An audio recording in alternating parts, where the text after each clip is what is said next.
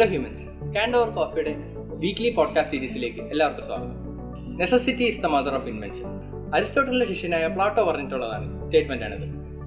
സൊസൈറ്റിയുടെ ഇപ്പോഴത്തെ ഒരു സ്റ്റേജിൽ ഏറ്റവും കൂടുതൽ പങ്കുവഹിച്ചിട്ടുള്ളത് നമ്മുടെ ടെക്നോളജി തന്നെയാണ്. ടെക്നോളജിക്കൽ ഡെവലപ്മെന്റ് ആണ് സൊസൈറ്റിയെ ഈ ഇപ്പോൾ നമ്മൾ കാണുന്ന സൊസൈറ്റി ആക്കി മാറ്റിയത്.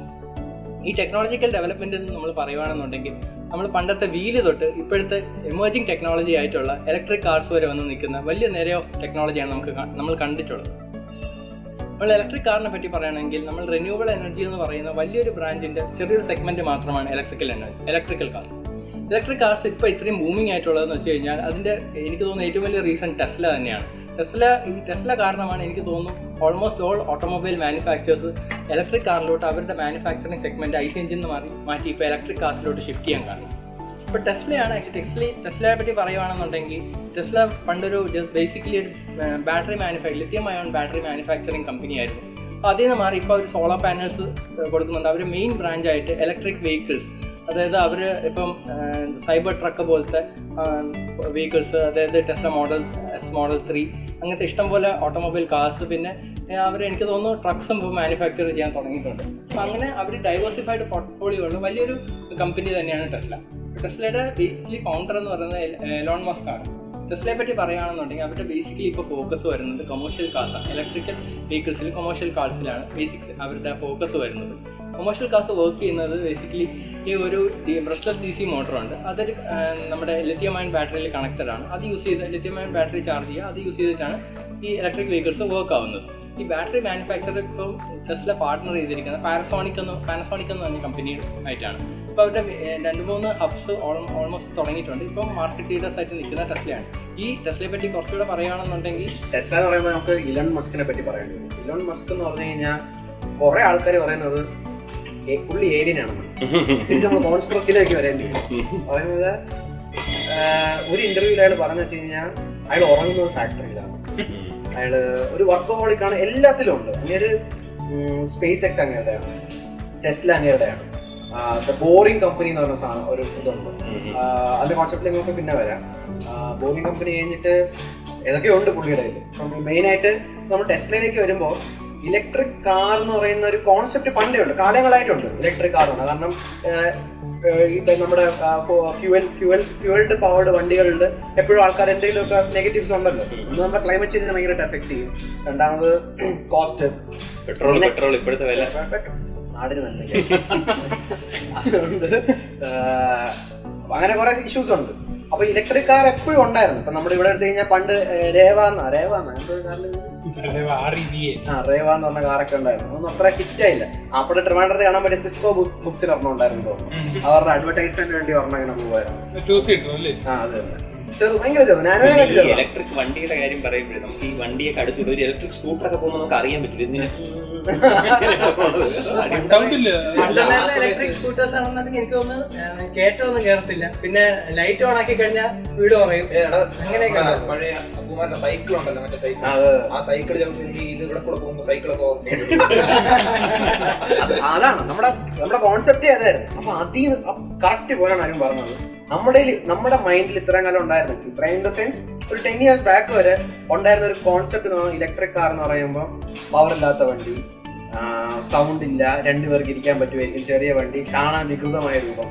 അതിനൊക്കെ ഒരു ചുട്ട മറുപടി പോലെയാണ് ടെസ്ല വന്നത്. ടെസ്ല അവരുടെ ഫസ്റ്റ് മോഡൽ കാറാണ് അത് ഇറക്കിയത് ഹിറ്റ് എന്നൊക്കെ പറഞ്ഞു കഴിഞ്ഞാൽ ഭയങ്കര സെയിൽസ് ഭയങ്കര സെയിൽസ് എന്ന് പറഞ്ഞാൽ ഭയങ്കര ഇതായിട്ട് ഹിറ്റായി കാറിന് റേഞ്ച് ഭയങ്കര കൂടുതൽ. ഫീച്ചേഴ്സ് ഫീച്ചേഴ്സ് എന്ന് പറഞ്ഞു കഴിഞ്ഞാൽ അൺലിമിറ്റഡ് ഫീച്ചേഴ്സും ഇവർക്ക് വീക്ക്ലി മന്ത്ലി ഒക്കെ അപ്ഡേറ്റ്സ് ഒന്നും ഓരോ അപ്ഡേറ്റ് എന്ന് പറയുമ്പോൾ ആദ്യം കാലം കാർ പത്ത് ഇരട്ടി ഗുണമാവും ഓരോ അപ്ഡേറ്റ് എന്ന് വെച്ച് കഴിഞ്ഞാൽ അതിന് എന്തെന്ന് ഡേറ്റിംഗ് മോഡ് എന്നൊക്കെ പറഞ്ഞ സംഭവം ഉണ്ട് കേട്ടോ. അത് ക്ലിക്ക് ചെയ്ത് കഴിഞ്ഞ് കഴിഞ്ഞാൽ കാറിന്റെ ലൈറ്റിംഗ് ഒക്കെ കുറെ മാറി. ഒരു റൊമാൻസ് സോങ് ഒക്കെ ഇട്ടിട്ട് വലിയൊരു സ്ക്രീനാണ് വരുന്നത് നമുക്ക് അതിനകത്ത് മറ്റേ വുഡ് ഫയർ വുഡ് ഉണ്ട് മറ്റേ എന്താ പറയുന്ന? തീം വരും. പറയുന്നത് ആ ഫയർ പ്ലേസ് പോലത്തെ സംഭവങ്ങളൊക്കെ ഇട്ടിട്ട് റൊമാന്റിക് ഒക്കെ ഇട്ടിട്ട് ആ രീതി സെറ്റ് ആക്കും. പിന്നെ ഏറ്റവും ഒരു ഗുണം പറഞ്ഞാൽ പറഞ്ഞു കഴിഞ്ഞാൽ ആര് ടേബിൾ ആര് ഇരുന്നാലും ബസ് ഇരുന്നാലും ഈ സൗണ്ട് നമുക്ക് പാർട്ടിയാണ് സംഭവം ആ സൈഡിൽ അങ്ങനെ പ്രാങ്ക് ചെയ്യാന് അങ്ങനെ ഒരു വേറൊരു റെവല്യൂഷൻ തന്നെ ടെസ്ല കൊണ്ടുവന്നു കോസ്റ്റ് ആണെങ്കിലും കുറച്ചൊന്ന് എന്താ ബഡ്ജറ്റ് എന്നൊന്നും പറയാൻ പറ്റത്തില്ല. ഒരു ലക്ഷറിയും അല്ല ആ ഒരു സെഗ്മെന്റ് ആണ്. പക്ഷെ ഒരു ബെൻസോ പി എൻ ഡബ്ല്യൂ വാങ്ങിക്കുന്ന ഒരാൾ യു എസിലൊക്കെ അവർക്ക് കുഴപ്പം എടുക്കുന്ന അങ്ങനത്തെ വണ്ടികളാണ് കൂടുതലും സെയിൽ ആവുന്നത്. അവിടെ ഈ ഒന്ന് ഏറ്റവും കുറഞ്ഞ വണ്ടിയൊക്കെ ചിലപ്പോൾ കീയ വല്ലതും ആയിരിക്കും. അപ്പൊ അങ്ങനത്തെ ഒരു കോൺസെപ്റ്റിൽ ടെസ്റ്റിലെ ആൾക്കാർ കൂടുതൽ പ്രൊമോട്ട് എടുക്കാൻ തുടങ്ങി. യങ്സ്റ്റേഴ്സ് കൂടുതൽ എടുക്കാൻ തുടങ്ങി. വലിയ വലിയ സെലിബ്രിറ്റീസ് എടുക്കാൻ തുടങ്ങി. എപ്പോഴും നമുക്കൊരു അട്രാക്ഷൻ ഉണ്ടല്ലോ. സെലിബ്രിറ്റി അന്ന് അയാൾ എടുത്ത കാർ നമുക്ക് എടുക്കാം. അങ്ങനെ അങ്ങനെ ഒരു എങ്ങനെയോ ഒരു പുഷ് വന്നു. അങ്ങനെ ഇത് ഇലക്ട്രിക് കാറിന് ഒരു ബൂം എന്ന് പറഞ്ഞ ടെസ്റ്റ് ടെസ്റ്റിലെ ഹിറ്റ് ആവുന്നത് കണ്ടത് ഉടനെ പല പല കമ്പനികളും പല തുടങ്ങി പോഷ ഇറക്കി ഇറങ്ങും ബെൻസ് ഒരെണ്ണം ഇറക്കിയിട്ടുണ്ട് ഇ വി എന്ന് പറഞ്ഞ ഒരു മോഡൽ പക്ഷെ അതിന് കുറച്ച് ലക്ഷറി സെഗ്മെന്റ് അത് ഈ ഇടയ്ക്ക് ഇറക്കിയതേ ഉള്ളൂ. പിന്നെ മസ്റ്റാങ് ഇറക്കിയെന്ന് തോന്നുന്നു അത് അതിന് മുന്നേ ടെസ്റ്റിലേക്ക് മുന്നേ. അങ്ങനെയാണ് തോന്നുന്നത്. തോന്നുന്നു ഇലക്ട്രിക് കാറിന്റെ ഏറ്റവും വലിയ അട്രാക്ഷൻ എന്ന് വെച്ചാൽ അതിന്റെ ഒരു തീം എന്ന് വെച്ചാൽ ഡിസൈന് ഭയങ്കര ഫ്യൂച്ചറിസ്റ്റിക് ആയിട്ടൊരു ഫീലാണ്. ഡിസൈൻ ഫ്ലോ വെച്ചാൽ ഐ സീരീസ് ആണെന്നുണ്ടെങ്കിലും ടെസ്റ്റിൽ ആണെന്നുണ്ടെങ്കിലും അപ്പൊ അതാണെന്ന് എനിക്ക് തോന്നുന്നു യങ്സ്റ്റേഴ്സിനെ കൂടുതലും അട്രാക്ട് ചെയ്തു വെച്ചാൽ അവർ ഗെയിം കളിച്ച് ഗെയിമിൽ കണ്ടൊരു വണ്ടി പോലെയാണ്. ടെസ്ല സൈബർ ട്രക്ക് എന്നൊക്കെ പറയുകയാണെന്നുണ്ടെങ്കിൽ പിന്നെ ഒരു ഡിസൈനിന് കംപ്ലീറ്റ്ലി വേറൊരു സാധനം പോലെയാണ് ഇരിക്കുന്നത്. ഇവരുടെ എല്ലാം ഇതാണ്. ബാറ്ററിയാണ്. ടെസ്ല ബേസിക്കലി ഒരു ഇലക്ട്രിക് സെല്ല് ബാറ്ററി മാനുഫാക്ചറിങ് കമ്പനിയാണ് അപ്പൊ അവർ അതിനെ പ്രൊമോട്ട് ചെയ്യാൻ അവരുടെ വേറെ പ്രോഡക്ട്സ് എടുക്കുകയാണെന്നുണ്ടെങ്കിൽ സോളാർ പാനൽസും പവർ വോൾ എന്ന് പറഞ്ഞ ഒരു പ്രോഡക്റ്റ് ഉണ്ട്. അതായത് നമ്മളിവിടെ ഇൻവേർട്ടേഴ്സ് ആണ് കൂടുതൽ യൂസ് ചെയ്യുന്നത്. അത് നമ്മുടെ ഡിസ്റ്റിൽഡ് വാട്ടറും എന്താ ലെഡ് ആസിഡ് ഒക്കെയാണ് ബേസിക്കലി യൂസ് ചെയ്യുന്നത്. അവർ ലിഥിയമാണ് വെച്ച് തന്നെ ഒരു വോൾ ബാറ്ററി വോൾ ഉണ്ടാക്കി ഫീൽഡ് ഫിക്സ് ചെയ്യും. അത് നമ്മൾ ചാർജ് സ്റ്റോർ ചെയ്യും. ചാർജ് സ്റ്റോർ ചെയ്ത് കറണ്ട് പോകുമ്പോൾ വർക്കാവും അത് പിന്നെ ലോങ് ലാസ്റ്റിംഗ് ആണ്. വലിയ പവർ ബാങ്ക് വലിയ പവർ ബാങ്ക് അതാണ് സംഭവം. അല്ല അപ്പം ഇപ്പൊ ജയസമൻ പറഞ്ഞ പോലെ കാറിന് ചിലർക്ക് ഇഷ്ടമാണ്. ഇങ്ങനത്തെ ഫ്യൂച്ചറിസ്റ്റിക് മോഡൽ പക്ഷെ ചിലർക്ക് ഇഷ്ടമല്ലാത്തതുണ്ട്. അപ്പോഴാണ് പോഷയാണ് പോഷയുടെ കാറ് ഇലക്ട്രിക് കാറ് കാണാൻ അവരുടെ ഒരു സ്റ്റീരിയോടൈപ്പ് ലുക്ക് ഉണ്ടല്ലോ. അത് തന്നെയാണ് ഇപ്പോഴും ഉള്ളത്. പക്ഷെ ഇത് മാറി. എഞ്ചിൻ മാറിയിട്ട് ഇലക്ട്രിക് ആയി. അങ്ങനെ ഇപ്പൊ ഒരു ഞാൻ പറഞ്ഞില്ലേ എന്തൊരു ഫീൽഡിലായാലും കോമ്പറ്റീഷൻ ഉണ്ടെങ്കിലേ കൺസ്യൂമേഴ്സിന് നല്ല പ്രോഡക്റ്റും കിട്ടത്തുള്ളൂ. എന്താ പറയാ ഒരു പ്രൈസിനാണെങ്കിലും നമുക്കൊരു ഇത് വരത്തുള്ളൂ. അപ്പൊ ടെസ്ല ആ ഒരു ഫീൽഡിൽ പുതിയ കോമ്പറ്റീറ്റേഴ്സിനെ എൻഗേജ് ചെയ്യാനും ഭയങ്കരമായിട്ട് ഇൻഫ്ലുവൻസ് ചെയ്ത ഒരു കമ്പനി തന്നെയാണ്. ഇപ്പം ആക്ച്വലി ടെസ്ലയും ബാക്കിയുള്ള കമ്പനീസും ബേസിക്കലി പ്രൊമോട്ട് ചെയ്യുന്നത് lithium ion based electric cars ആണ്. ഹുണ്ടായി എന്ന് പറയുന്നത് ഇപ്പൊ ഹുണ്ടായി ഒക്കെ ഇപ്പൊ പ്രൊമോട്ട് ചെയ്യുന്ന വെച്ചാൽ ഹൈഡ്രജൻ ഫ്യൂൽ സെൽ നമ്മൾ ട്വൽത്തിൽ പഠിച്ചിട്ടുണ്ട് ഫ്യൂൽ സെൽ എന്ന് പറഞ്ഞ സംഭവം. അതായത് ഹൈഡ്രജൻ കൊടുക്കുക ഓക്സിജൻ കാണും അത് മിക്സ് ചെയ്തിട്ട് വെള്ളം ആകുമ്പോഴത്തേക്ക് കുറച്ച് കറണ്ട് കിട്ടും. ഇപ്പം ലിത്യമിന്റെ ഏറ്റവും വലിയ പ്രശ്നം എന്ന് വെച്ചാൽ ലിത്യം കിട്ടുന്നത് ഇത് നമ്മുടെ പെട്രോളിയം പോലെ തന്നെയാണ് പെട്രോളിയം എന്തുകൊണ്ടാണ് നമ്മൾ നിർത്തുന്നത്? ഒന്ന് അറ്റ്മോസ്ഫിയറിന് ഇത്രയും പ്രശ്നം. കാർബൺ ഡൈ ഓക്സൈഡ് എമിഷൻ ഭയങ്കര കൂടുതലാണ്. രണ്ടാമത് ലിമിറ്റഡ് ആണ് സോഴ്സ് പിന്നെ ഭയങ്കര കാശാണ് പിന്നെ ഇന്ത്യയിലെ പറഞ്ഞിടത്തോളം ഭയങ്കര കാശാണ്. അതുകൊണ്ട് ആണ് നമ്മൾ ബേസിക്കലി എന്താ few I C engines decline ചെയ്തിട്ട് ഇപ്പം ഇലക്ട്രിക് വെഹിക്കിൾസിലോട്ട് നമ്മൾ മാറണം എന്ന് പറയുന്നത്. പക്ഷേ നമ്മളിപ്പോൾ ബേസിക്കലി ഒരു ഫ്യൂവൽ സെൽ അതായത് ion lithium ion battery manufacture എടുക്കുകയാണെന്നുണ്ടെങ്കിൽ അതിന്റെ മാനുഫാക്ചറിങ് ഇത് എത്ര മാനുഫാക്ചറിങ് സമയത്ത് എത്ര കാർബൺ എമിഷൻ നോക്കിക്കഴിഞ്ഞാൽ ആക്ച്വലി ഒരു ഡീസൽ വണ്ടി നമ്മൾ മേടിച്ചിട്ട് ഓൾമോസ്റ്റ് മുപ്പതിനായിരം കിലോമീറ്റർ ഓടുന്നതിന്റെ അത്ര എമിഷൻ ഉണ്ട്. നമ്മൾ ഒരു നോർമൽ സെല്ല് ഉണ്ടാക്കാൻ വേണ്ടി. അത്രയും അപ്പൊ അത് മാറിയിട്ട് ഇപ്പൊ കമ്പനി അത് തുടക്കത്തിലായിരുന്നു. ഇപ്പൊ കമ്പനികൾ മാറിയിട്ട് ഇത് മാനുഫാക്ചർ ചെയ്യാൻ ഉപയോഗിക്കുന്ന കറണ്ട് സോളാർ വഴി പ്രൊഡ്യൂസ് ചെയ്ത് തുടങ്ങി. അപ്പൊ അവർക്ക് അത് ലാഭിക്കാൻ പറ്റും. പിന്നെ നമ്മൾ എടുക്കുകയാണെന്നുണ്ടെങ്കിൽ ലിത്യം വെച്ചിട്ടാണ് ലിത്യം അയൺ ബാറ്ററി ഉണ്ടാക്കുന്നത് ലിത്യം കിട്ടുന്നത് അർജന്റീന ചില്ലി പോലത്തെ ഒരു രാജ്യ രാജ്യ- രാജ്യങ്ങളിലാണ്. അവിടെ ലിഥിയം ട്രയാങ്കിൾ എന്ന് പറഞ്ഞ സംഭവമുണ്ട് അതിനകത്ത് മാത്രമാണ് ഏറ്റവും കൂടുതൽ നമ്മൾ ലിത്യം കണ്ടുവരുന്നത്. അവിടെ ആക്ച്വലി സീ വാട്ടർ ഉപയോഗിച്ചിട്ട് ഇതിനെ എടുക്ക എന്താ ഒരു ഡിസ്റ്റൈസ് ചെയ്താണ് എടുക്കുന്നത്. ഇത് അവിടുത്തെ അറ്റ്മോസ്ഫിയറിന് ഭയങ്കര ഹാംഫുൾ ആണ്. പിന്നെ അതേപോലെ തന്നെ ഇഷ്ടംപോലെ വെള്ളം യൂസ് ചെയ്യുന്നുണ്ട്. അപ്പൊ വെള്ളം ഷോർട്ടേജ് ഗ്രൗണ്ട് വാട്ടർ ഷോർട്ടേജ് വരും.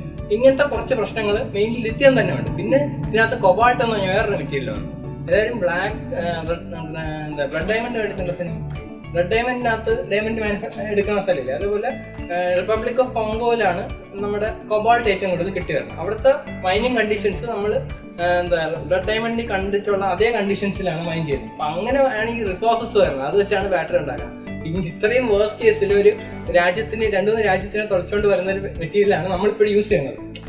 റെന്യൂവബിൾ എനർജി എന്ന് പറഞ്ഞ് യൂസ് ചെയ്യുന്നത്. അതുകൊണ്ടാണ് ഉണ്ടായി പറയുന്നത്. ഹൈഡ്രജൻ യൂസ് ചെയ്തിട്ട് അവരെ വണ്ടി ഉണ്ടാക്കും ഹൈഡ്രജൻ ഫ്യൂൽ സെൽസ് വെച്ചിട്ട് ഉണ്ടാക്കുന്നത്. കാര്യം ഇതിന്റെ ഏറ്റവും വലിയ അഡ്വാന്റേജ് എന്ന് പറയുന്നത് ഇപ്പം ജപ്പാനാണ് ഹൈഡ്രജൻ ഫ്യൂർ സെൽസിനെ ഏറ്റവും കൂടുതൽ പ്രൊമോട്ട് ചെയ്യുന്നത്. അതിന്റെ കാര്യം എന്ന് വെച്ചാൽ നമ്മൾ പെട്രോൾ അടിക്കുന്ന പോലെയാണ്. ഇപ്പം ലിഥിയം അയോൺ സെൽസ് വെച്ചിട്ടാണ് നമ്മൾ വണ്ടി ഓടിക്കുന്നത് ഏറ്റവും വലിയ പ്രശ്നം വെച്ചാൽ കുറെ ടൈം എടുക്കും ചാർജ് ചെയ്യാൻ. മൂന്ന് മണിക്കൂർ കുത്തിയിട്ടാൽ മിനിമം മൂന്ന് മണിക്കൂർ കുത്തിയിട്ടാൽ ചാർജ് ചെയ്യാൻ പറ്റും. ടെസ്റ്റിലാണ് അവരുടെ ഏറ്റവും ഫാസ്റ്റസ്റ്റ് ചാർജ് എടുക്കും മൂന്ന് മണിക്കൂർ എടുക്കും. അങ്ങനത്തെ ഒരു സിറ്റുവേഷനിൽ ഹൈഡ്രജനിലാണെന്നുണ്ടെങ്കിൽ ഹൈഡ്രജൻ ഫ്യൂവൽ തന്നെയാണ് അടിക്കുന്നത്. ഹൈഡ്രജൻ തന്നെ അടിക്കും. എന്താ പെട്രോൾ പമ്പ് പോയി അടിക്കുന്ന പാടേ ഉള്ളൂ അടിക്കുക വണ്ടി എടുത്തോണ്ട് പോവുക ഓടിക്കുക വീണ്ടും തിരിച്ചൊന്ന് അടിക്കുക. ഈ ഒരു പെട്രോളിന്റെ സെയിം സിസ്റ്റമാണ് പക്ഷെ ഇവിടെ ഒരു പ്രശ്നം വരുന്നതെന്ന് വെച്ചാൽ ഹൈഡ്രജൻ യൂണിവേഴ്സിൽ ഏറ്റവും അബണ്ടന്റ് മെറ്റീരിയൽ ആണ്. പക്ഷെ ഇതിന്റെ ഇത് എർത്തിൽ ഹൈഡ്രജൻ ആയിട്ട് കുറവാണ്. കോമ്പൗണ്ട്സ് ആയിട്ടാണ്. അത് വെള്ളമായിട്ടാണ്. എച്ച് ടു അങ്ങനെ. ഹൈഡ്രജൻ ഹൈഡ്രജൻ ആയിട്ട് തന്നെ വേണം. അപ്പൊ ഇതിന് നമ്മൾ ചെയ്യുന്ന വെച്ചാൽ ഇലക്ട്രോളിസിസ് എന്ന് നമ്മൾ പണ്ട് പഠിച്ചിട്ടുള്ള വേറൊരു പ്രോസസ്സ് വെച്ചിട്ടാണ്. അപ്പം ഇലക്ട്രോളിസിസ് ഒരിക്കലും എനർജി എഫിഷ്യന്റ് അല്ല. നമ്മൾ എത്ര എനർജി കൊടുക്കണം അതിന്റെ ഔട്ട്പുട്ട് ഭയങ്കര കുറവായിരിക്കും. അതാണ് ഇതിൽ ഏറ്റവും വലിയ പ്രശ്നം. പക്ഷെ കമ്പയർ ചെയ്യുമ്പോൾ നമ്മൾ പെട്രോളിനെ കമ്പയർ ചെയ്യുവാണെന്നുണ്ടെങ്കിൽ പെട്രോളിന്റെ ഐ സി എഞ്ചിനിൽ നമ്മൾ ഇരുപത് ശതമാനം നമുക്ക് എഫിഷ്യൻസി ഉള്ളൂ. അതായത് നമ്മൾ ഒരു ലിറ്റർ പെട്രോൾ അടിക്കുകയാണെന്നുണ്ടെങ്കിൽ ഇരുന്നൂറ് എം എല്ലിന്റെ പെട്രോളിന്റെ എഫിഷ്യൻസി നമുക്ക് യഥാർത്ഥത്തിൽ കിട്ടണമുള്ളൂ മനസ്സിലായി? ഇരുന്നൂറ് എം എൽ ഇരുന്നൂറ് എം എൽ എണ്ണൂറ് എം ആണ് ഒരു ലിറ്റർ ഒരു ലിറ്റർ ഹൈഡ്രജൻ. ഒരു ലിറ്റർ ഹൈഡ്രജൻ അടിക്കുമ്പോഴേ? അല്ലല്ല ഇത് പെട്രോൾ പെട്രോൾ പെട്രോളിനെ കമ്പയർ ചെയ്യുമ്പോഴത്തേക്ക് ഹൈഡ്രജൻ ഫ്യൂൽ സെൽസിന്റെ എഫിഷ്യൻസി കൂടുതലാണ്. ബട്ട് ഇത് സ്റ്റിൽ സ്റ്റാർട്ടിംഗ് സ്റ്റേജിലാണ് ലിഥിയം അയൺ ബാറ്ററിയിൽ നമ്മൾ ഇത്രയും എത്താൻ കാരണം ടെസ്ലയാണ്. പക്ഷെ ഹൈഡ്രജൻ ഫ്യൂൽ സെല്ലിനെ റെക്കമെൻഡ് ചെയ്യുന്നത് ഇലോൺ മസ്ക് ഒട്ടും റെക്കമെൻഡ് ചെയ്യുന്നില്ല. കാര്യം അത് പുള്ളിക്കാരൻ പറയുന്നത് ഒരു ബോഗസ് ടെക്നോളജിയാണ് അതിന്റെ ആവശ്യമില്ല. അത് ഹൈലി ഇൻഎഫിഷ്യന്റ് ആണ്. അതിനെക്കാട്ടി ലിത്യം അയൺ എന്നല്ല പക്ഷെ ലിത്യം അയണിനും പ്രോബ്ലംസ് ഉണ്ട്. നമ്മളിപ്പോൾ ഡിസ്കസ് ചെയ്ത പോലെ. ഹൈഡ്രജൻ ഫ്യൂൽ സെൽസ് ഒരു അണ്ടർ ഡെവലപ്ഡ് സാധനമാണ്. അതിനും അതിനാരും ഡെവലപ്പ് ചെയ്യാൻ റെഡിയുമല്ല കാര്യം ഈസിലി ഇപ്പം ലിത്യം അയണിന്റെ മാനുഫാക്ചറിങ് ഭയങ്കര ചീപ്പായി പോയി. അപ്പോഴത്തേക്ക് ഹൈഡ്രജനെ വീണ്ടും ഡെവലപ്പ് ചെയ്തെടുക്കുന്നത് വീണ്ടും ഭയങ്കര പാടാണ്. അത് നല്ല കോസ്റ്റ്ലിയാണ് അപ്പൊ അതിലോട്ട് ആർ എൻ ഡിയിലോട്ട് പൈസ ഇടാനും ഒരു കമ്പനികളും റെഡിയല്ല ഇത് രണ്ടിന്റെ ഒരു ക്ലാഷിലാണ് ഇപ്പം ആക്ച്വലി സിറ്റുവേഷൻ നിൽക്കുന്നത്. റിന്യൂവബിൾ എനർജിയുടെ സീനും മെയിൻലി ഈ സിറ്റുവേഷനിലാണ് നമ്മൾ നിൽക്കുന്നത്.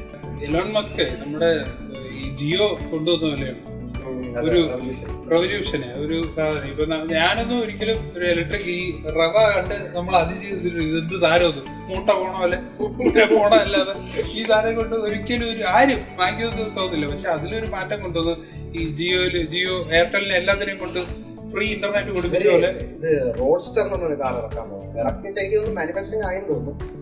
ടെസ്ല. ടെസ്ലയുടെ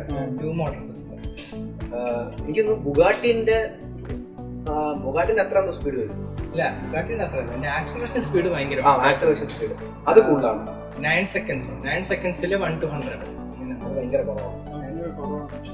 അല്ല three seconds three seconds. Seconds one to hundred ആ, എടാ ഇപ്പം ഇപ്പൊ ഇലക്ട്രിക് കാർ പറഞ്ഞില്ലേ ഇത് വ്യത്യസ്തമായിട്ട് എലോൺ മസ്കിനെ പറ്റി എനിക്ക് പറയാൻ എനിക്ക് ഒരു കാര്യം എനിക്ക് പെട്ടെന്ന് ഓർമ്മ പറഞ്ഞുള്ളൂ ഒന്ന് കഴിഞ്ഞ് നമ്മുടെ വാട്സാപ്പിൽ എന്തോ ഒരു പ്രൈവസി എഗ്രിമെന്റിന്റെ ഒരു ഇത് വന്നായിരുന്നല്ലോ. അപ്പൊ ആ സമയത്ത് ആ, പുള്ളി ട്വീറ്റ് ചെയ്തിട്ടുണ്ടായിരുന്നു.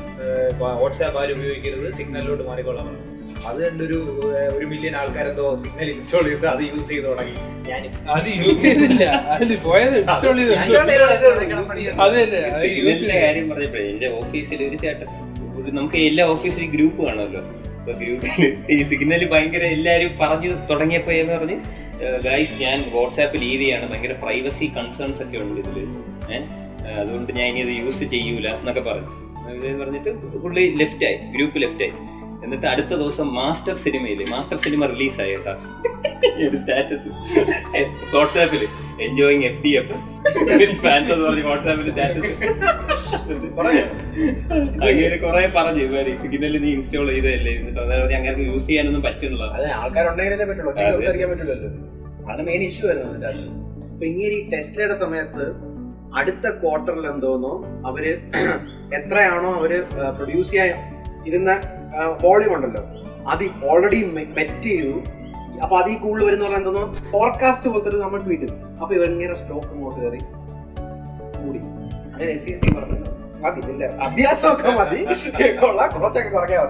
അങ്ങനെ ഇടയ്ക്ക് കുറയ്ക്കും. ഇപ്പൊ ഇങ്ങനെ ഇങ്ങനെയാണ് ഓരോ കാര്യത്തിനും ഇങ്ങനെ ട്വീറ്റ് ഈ ക്രിപ്റ്റോ കറൻസിയുടെ ബൂം ഉണ്ടായ സമയത്ത് ഇങ്ങനെ ഡോച്ച് കോയിൻ എന്ന് സംഭവം സംഭവമാണ് ഡോച്ച് കോയിൻ എന്ന് പറഞ്ഞു കഴിഞ്ഞാൽ ക്രിപ്റ്റോ കറൻസിയിലോട്ട് പോകുമ്പോൾ സംസാരിക്കണമെങ്കിൽ കുറെ സംസാരിക്കാറുണ്ട് ബേസിക്കലി ഓൾട്ട് ഓൾട്ട് കറൻസിയാണ് ഓൾട്ടർനേറ്റീവ് കറൻസിയാണ് അപ്പൊ അതെന്ന് പറഞ്ഞു കഴിഞ്ഞാൽ അപ്പൊ ഭയങ്കര ആൾക്കാർക്ക് എന്താണെന്ന് അറിഞ്ഞുള്ളത് മനസ്സിലാവുള്ള എന്താണ് സംഭവം കുറെ ഒരു രണ്ട് മൂന്ന് എന്തോ ഡെവലപ്പേഴ്സ് പോലത്തെ ആൾക്കാരും ഫൗണ്ടിങ് മെമ്പേഴ്സ് ഒരു ഇത്രേ ഉള്ളൂ. എന്തിനേ നമുക്ക് ഒരു ഓൾട്ട് കോയിൻ ആക്കാന്ന് പറഞ്ഞിട്ട് ഒരു മീമിന് ഒരു ഒരു പട്ടിയുടെ ഒരു മീമുണ്ട് ഒരു പട്ടി ഇങ്ങനെ ഇരിക്കുന്ന ഒരു ഇങ്ങനെ നോക്കണ പോലത്തെ ഒരു മീം എന്തോ ഉണ്ട്. അതിന് അതിന്റെ പേരെന്തോ? ഡോജ് അങ്ങനെ അതിന്റെ പേര്. അതിന്റെ പേരിൽ ഒരു ഓൾട്ട് കോയിൻ അവർ ഇറക്കി. ബേസിക് കുറച്ച് എന്തോ ക്രിപ്റ്റോ ക്രിപ്റ്റോ എൻക്രിപ്ഷൻ എന്തോ ഉണ്ട്. പക്ഷെ ബേസിക് ഭയങ്കര സിമ്പിൾ ആയിട്ട് ഡോച്ച് കോയിൻ എന്ന് പറഞ്ഞ സംഭവം ഇറക്കി. ഇത് ഇങ്ങനെ അങ്ങ് ട്വീറ്റ് ചെയ്ത് എത്രയോ സെന്റ് സെന്റ് എന്ന് പറയുമ്പോൾ നമ്മുടെ ഇവിടുത്തെ പൈസ പോലത്തെ കിട്ടുന്ന സാധനം എത്ര ഡോളറിലൊക്കെ ആയി തോന്നുന്നു. അവസാനം ഒരു ഡോളർ ഒക്കെ ആയി. ഇങ്ങനെ ട്വീറ്റ് ചെയ്ത് ഇങ്ങനത്തെ പബ്ലിസിറ്റി കാരണം കോമഡിക്ക് വേണ്ടി മനസ്സിലായി? അപ്പൊ അങ്ങനെയുള്ള ട്വീറ്റിനെ ഭയങ്കര ഇൻഫ്ലുവൻസ് ചെയ്യാനുള്ള ഒരു കപ്പാസിറ്റി ഉണ്ട്. അല്ല ഞാൻ അങ്ങേരെന്തോ അങ്ങേരെ ട്വീറ്റിനെ പറ്റി സംസാരിച്ചു പോകാൻ അങ്ങേര് പറയുമല്ലോ എന്തോ ഞാൻ വർക്കഹോളിക് ആണ് ഞാൻ ഞാൻ എത്ര പതിനെട്ട് മണിക്ക് വർക്ക് ചെയ്യുന്നു ബാക്കി അങ്ങനെ എന്തോ പറഞ്ഞൊരു ട്വീറ്റ് എന്തോ ഉണ്ടായിരുന്നു. ഓഫീസിൽ തന്നെയാണ് കിടന്ന് ഉറങ്ങുന്നത്. എലോൺ മസ്കിനെ പറ്റിയല്ലല്ലോ നമ്മുടെ പരിപാടി. എന്നാലും അല്ല ഞാൻ കാര്യം എലോൺ മസ്കിന്റെ ഒരു സപ്പോർട്ട് ഞാൻ ഇത് നമ്മുടെ ഇലുമിനേറ്റിക്ക് വേണ്ടിയൊക്കെ കോൺസ്പിറസി തിയറിക്ക് വായിച്ചപ്പോൾ അങ്ങേരുടെ ഐഡിയയിൽ ഇതെല്ലാം ഒരു ഗെയിമാണ് നമ്മളെല്ലാം ആരുടെയോ ഗെയിമിലെ പ്ലെയേഴ്സ് ആണ്. അതായത് ആരോ പ്ലാൻ ചെയ്ത് വിട്ട സാധനമാണ് ഇത് അപ്പൊ ഒരാൾ ചോദിക്കുന്നുണ്ട് പുള്ളിക്കാരന്റെ അടുത്ത് ഇത് പറയുമ്പോൾ ഇത് ഒരു പ്ലെയറിന് അറിയാം. അതായത് നമുക്കറിയാം ഇപ്പൊ നമ്മൾ ഗെയിമാണെങ്കിൽ നമുക്ക് മനസ്സിലാവില്ല ഗെയിമാണെന്ന് അപ്പൊ അയാൾ പറഞ്ഞു ഇല്ല ഒരിക്കലും മനസ്സിലാവും അതായത് തന്നെയാണ് ഒരു ഗെയിമിന്റെ അകത്തുള്ള ക്യാരക്ടറിന് ഒരിക്കലും അത് ഗെയിമാണെന്ന് മനസ്സിലാവും അല്ലാതെ ജോറോഗന്റെ പോഡ്കാസ്റ്റിനകത്ത് ടു ദ മിസ്റ്റീരിയസ് ആയിരുന്നു. അപ്പൊ ജോ പോഡ്കാസ്റ്റിന്റെ അടുത്ത് ഏഹ്, ജോ റോഗൻ ഇലോണസ്ക് അടുത്ത് ചോദിക്കും പിന്നെ കുറെ പേര് നിങ്ങൾ ഏലിയൻ ആണെന്നൊക്കെ പറയുന്നുണ്ട്. അങ്ങനെ ഏലിയനിൽ വിശ്വാസം ഉണ്ടോ എന്ന് ചോദിക്കും. അപ്പൊ നമ്മൾ ഇലൻ മസ്കിനെ പോലെ സ്പേസിലുള്ള ആളും എന്തായാലും ഉറപ്പായിട്ടുണ്ടോ? അങ്ങനെ പറഞ്ഞൊരു ഇതാണ്. ഞാൻ വിശ്വസിക്കുന്നില്ല. അത് മെയിൻ കാര്യം എന്ന് പറഞ്ഞു കഴിഞ്ഞാൽ ഏലിയൻസ് ഇപ്പൊ അത്രയും ടെക്നോളജിക്കലി അഡ്വാൻസ്ഡ് ആയ ആൾക്കാരാണെങ്കിൽ വരണം എന്നുണ്ടെങ്കിൽ വന്ന് കഴിയേണ്ട സമയം കഴിഞ്ഞു. മനസ്സിലായോ? വന്നു കഴിയുമ്പോ ഫ്രണ്ട്ലി ഏലിയൻ മറ്റേ ഏലിയൻ ഒന്നുമില്ല. വരെയാണെങ്കിൽ ഇത്രയും ദൂരം വന്നത് എന്തായാലും ഒരു ഹായ് പറയാനായിരിക്കില്ല കീഴടക്കാനോ അങ്ങനെ അങ്ങനെയില്ല അപ്പം ചങ്ങരി പറഞ്ഞു കഴിഞ്ഞാൽ ഞാൻ വിശ്വസിക്കുന്നില്ല. വന്നു കഴിഞ്ഞാൽ ഓക്കെ ഉണ്ട്. എന്ത് ചെയ്യാൻ പറ്റും? ആ ഒരു രീതിയിലാണ് അയാളുടെ നമ്മൾ എലോൺ മസ്കിനെ പറ്റി സംസാരിക്കുമ്പോഴത്തേക്ക് ടെസ്ലയെ പറ്റി എനിക്ക് ഒരു കാര്യം ആഡ് ചെയ്യാനുണ്ട്. നമ്മുടെ ടെസ്ലയിൽ എനിക്ക് തോന്നുന്നു നേരത്തെ പറഞ്ഞ ഇഷ്ടംപോലെ ഫീച്ചേഴ്സ് അവർ കാറിൽ ആഡ് ചെയ്യുന്നുണ്ട്. അപ്പോൾ അത് എനിക്ക് ടെസ്ല ഫുള്ളി ഒരു ഇന്റർകേറ്റഡ് സിസ്റ്റമാണ് അതായത് നമ്മൾ ഫോണിലെ ആപ്പ് വെച്ചിട്ടാണ് ടെസ്ല കാർ ഓപ്പൺ ചെയ്യുക അങ്ങനത്തെ കുറെ കാര്യങ്ങൾ അപ്പം എനിക്ക് തോന്നുന്നു അവർ പിന്നെ സെൽഫ് ഡ്രൈവിംഗ് മെക്കാനിസം അങ്ങനെ കുറെ കാര്യങ്ങൾ ഓൾറെഡി അതിനകത്ത് ഇംപ്ലിമെന്റഡ് ആണ്. ഓട്ടോമേഷൻ ഓട്ടോമേഷൻ കാര്യങ്ങൾ അപ്പം എനിക്ക് തോന്നുന്നു അത് ഇന്റർനെറ്റുമായിട്ട് കണക്റ്റഡ് ആയി നിൽക്കുന്ന നമ്മുടെ ഫോൺ പോലത്തെ ഒരു ഡിവൈസ് ആയിട്ടാണ് കംപ്ലീറ്റ്ലി ഫ്യൂച്ചർ പ്രൂഫ് ആയിട്ടാണ് അവർ ഇപ്പോഴും ഡിസൈൻ ചെയ്ത് സ്റ്റാർട്ട് ചെയ്യുന്നതും ഇംപ്ലിമെന്റ് ചെയ്യുന്നതും തന്നെ. എനിക്ക് തോന്നുന്നു അത് അതിന്റെ ഒരു ഫ്യൂച്ചർ പ്രൂഫിങ്ങിന്റെ ഒരു ഭാഗം തന്നെയാണെന്ന് തോന്നുന്നു. ഇത് ഇത് ബേസിക്കലി ഒരു കോൺസെപ്റ്റ് എന്ന് പറഞ്ഞാൽ ഇന്റർനെറ്റ് ഓഫ് തിങ്സ് എന്ന് പറഞ്ഞിട്ട് കുറച്ച് വർഷം മുമ്പ് സ്റ്റാർട്ട് ചെയ്ത ഒരു ഒരു ടെക്നോളജിയാണ് അതായത് ബേസിക്കലി ഇന്റർനെറ്റ് തിങ്സ് ഇതിനെ മേജ് ചെയ്യിപ്പിക്കുന്നു. ജസ്റ്റ് ഒരു എക്സാമ്പിൾ ആയിട്ട് പറയുകയാണെങ്കിൽ നമ്മുടെ വീട്ടിൽ തന്നെ ഒരുപാട് സ്മാർട്ട് ഡിവൈസസ് ഉണ്ടാവും. ഇപ്പോൾ സെൻസേഴ്സ് വെക്കാം സി സി ടി വിസ് വെക്കാം. സ്മാർട്ട് ടി വി നമ്മുടെ സ്മാർട്ട് വാച്ച് ഇതെല്ലാം നോർമലി വാച്ച് ടി വി എന്നാണ്. ഇത് എങ്ങനെയാണ് സ്മാർട്ട് എന്ന് പറയുന്ന ആ ഒരു കാറ്റഗറിയിൽ പെടുന്നത് വെച്ച് കഴിഞ്ഞാൽ ഇതിനെ ഒരു ക്ലൗഡ് വഴി ഇന്റർനെറ്റ് കണക്ട് ചെയ്യാൻ പറ്റും. അപ്പൊ നമ്മുടെ എല്ലാ എല്ലാ ഡീറ്റെയിൽസും ഇത് ട്രാക്ക് ചെയ്യാൻ പറ്റും. നമ്മൾ എണീക്കുന്ന സമയം നമ്മുടെ ബ്ലഡ് പ്രഷർ അതേപോലെ തന്നെ ഇപ്പം ഒരു എക്സാമ്പിൾ പറഞ്ഞാൽ നമ്മൾ എണീക്ക് എണീക്കുന്ന സമയം അത് ട്രാക്ക് ചെയ്യപ്പെടും. ട്രാക്ക് ചെയ്തതിന് ശേഷം ആ, ആ ഒരു പാറ്റേൺ അനുസരിച്ചിട്ട് കോഫി ഇത് ഓൺ ആവും. അതേപോലെ ഹീറ്റർ ഓൺ ആവും.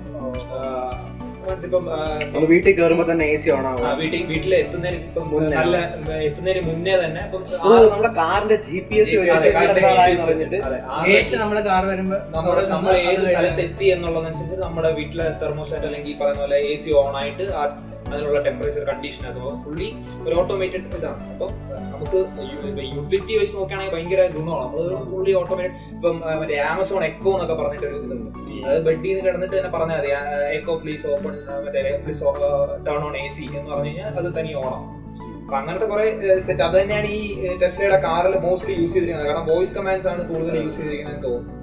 ഇതിന്റെ കാര്യം പറഞ്ഞപ്പോഴേ ബ്ലാക്ക് മിറർ എന്ന് പറഞ്ഞ നെറ്റ്ഫ്ലിക്സ് ഒരു സീരീസ് ഉണ്ട്. അതിൽ ഫ്യൂച്ചർ ആണ് കാണിക്കുന്നത്. രണ്ടായിരത്തി എൺപത് തൊണ്ണൂറ് എന്തോ ആണ്. അതിൽ എല്ലാം ഇതേപോലത്തെ ഐ ഒ ടി വെച്ചിട്ട് എല്ലാം കണക്റ്റഡ് ആണ് ഒരു വീട്ടിൽ. എന്നിട്ട് ഒരു അതിലൊരു മെഷീൻ ഉണ്ട്. ആ മെഷീനാണ് എല്ലാത്തിനും കൺട്രോൾ ചെയ്യുന്നത്. ആ മെഷീൻ കറക്റ്റ് ആവും. എന്നിട്ട് ഈ മെഷീന് ഈ ഓണറിനെ ഓട്ടിക്കണതാണ് കഥ. പത്ത് മിനിറ്റ് ഉണ്ട്. അത് നിങ്ങൾ കാണണം. അതെല്ലാം അത് അവസാനം ഈ മെഷീനിന് തോന്നും ഈ വീട്ടിലെ ഓണറില്ലേ കള്ളനാണെന്നുള്ള രീതിയിൽ തോന്നും. അവരെന്തോ കറക്റ്റ് ആക്കുന്നു ഇത് വോട്ട് ചെയ്ത് ഇവർ ഇതിന്റെ ഇന്ന് രക്ഷപ്പെടുന്നതാണ് കഥ. അപ്പൊ ഇതേപോലെ പറയണെങ്കിൽ ഈ ഹൈബർ എന്ന് പറഞ്ഞിട്ടൊരു കമ്പനി ഉണ്ട് ഈ ഐ ഒ ടിയുടെ അവർ ചെയ്യണമെന്ന് വെച്ച് കഴിഞ്ഞാൽ മറ്റേ നമുക്ക് ഇപ്പൊ കാട്ടിലും ഇപ്പൊ നമ്മൾ കുറെ മലപ്രദേശങ്ങളിലൊക്കെ പോകുമ്പോൾ ഇപ്പൊ നമ്മൾ മൂന്നാറൊക്കെ പോകണമെങ്കിൽ ചില സമയത്ത് റേഞ്ച് ഒന്നും കാണൂലല്ലോ. ഈ ഹൈബർ ചെയ്യുന്നതെന്ന് വെച്ച് കഴിഞ്ഞാൽ ഈ കമ്പനി മറ്റേ ലോ ലേയിങ് ആയിട്ടുള്ള ഡ്രോൺസ് ഉണ്ട്. അത് വെച്ചിട്ട് എല്ലാ സ്ഥലത്തും ഇന്റർനെറ്റ് പ്രൊവൈഡ് ചെയ്യുക എന്നുള്ളതാണ് അവരുടെ അതായത് ലോകത്ത് നമ്മൾ എവിടെ പോയാലും അവിടെ ഇന്റർനെറ്റ് ലഭ്യമായിരിക്കും അത് അങ്ങനെ കുറച്ച് ആൾക്കാർ പണ്ട് എപ്പോഴും ഒരു ഗൂഗിൾ എന്തോന്ന് ഒരു ബലൂൺ ആ ഒരു സംഭവം ന്യൂസ് ആരിലും വായിച്ചിട്ടുണ്ടായിരുന്നു? ആ ബലൂൺ എന്താ ഞാൻ കേട്ട് പോലത്തെ. ഒരു സാധനം ഇങ്ങനെ ഓരോ സിറ്റിയിലേക്ക് വിടും.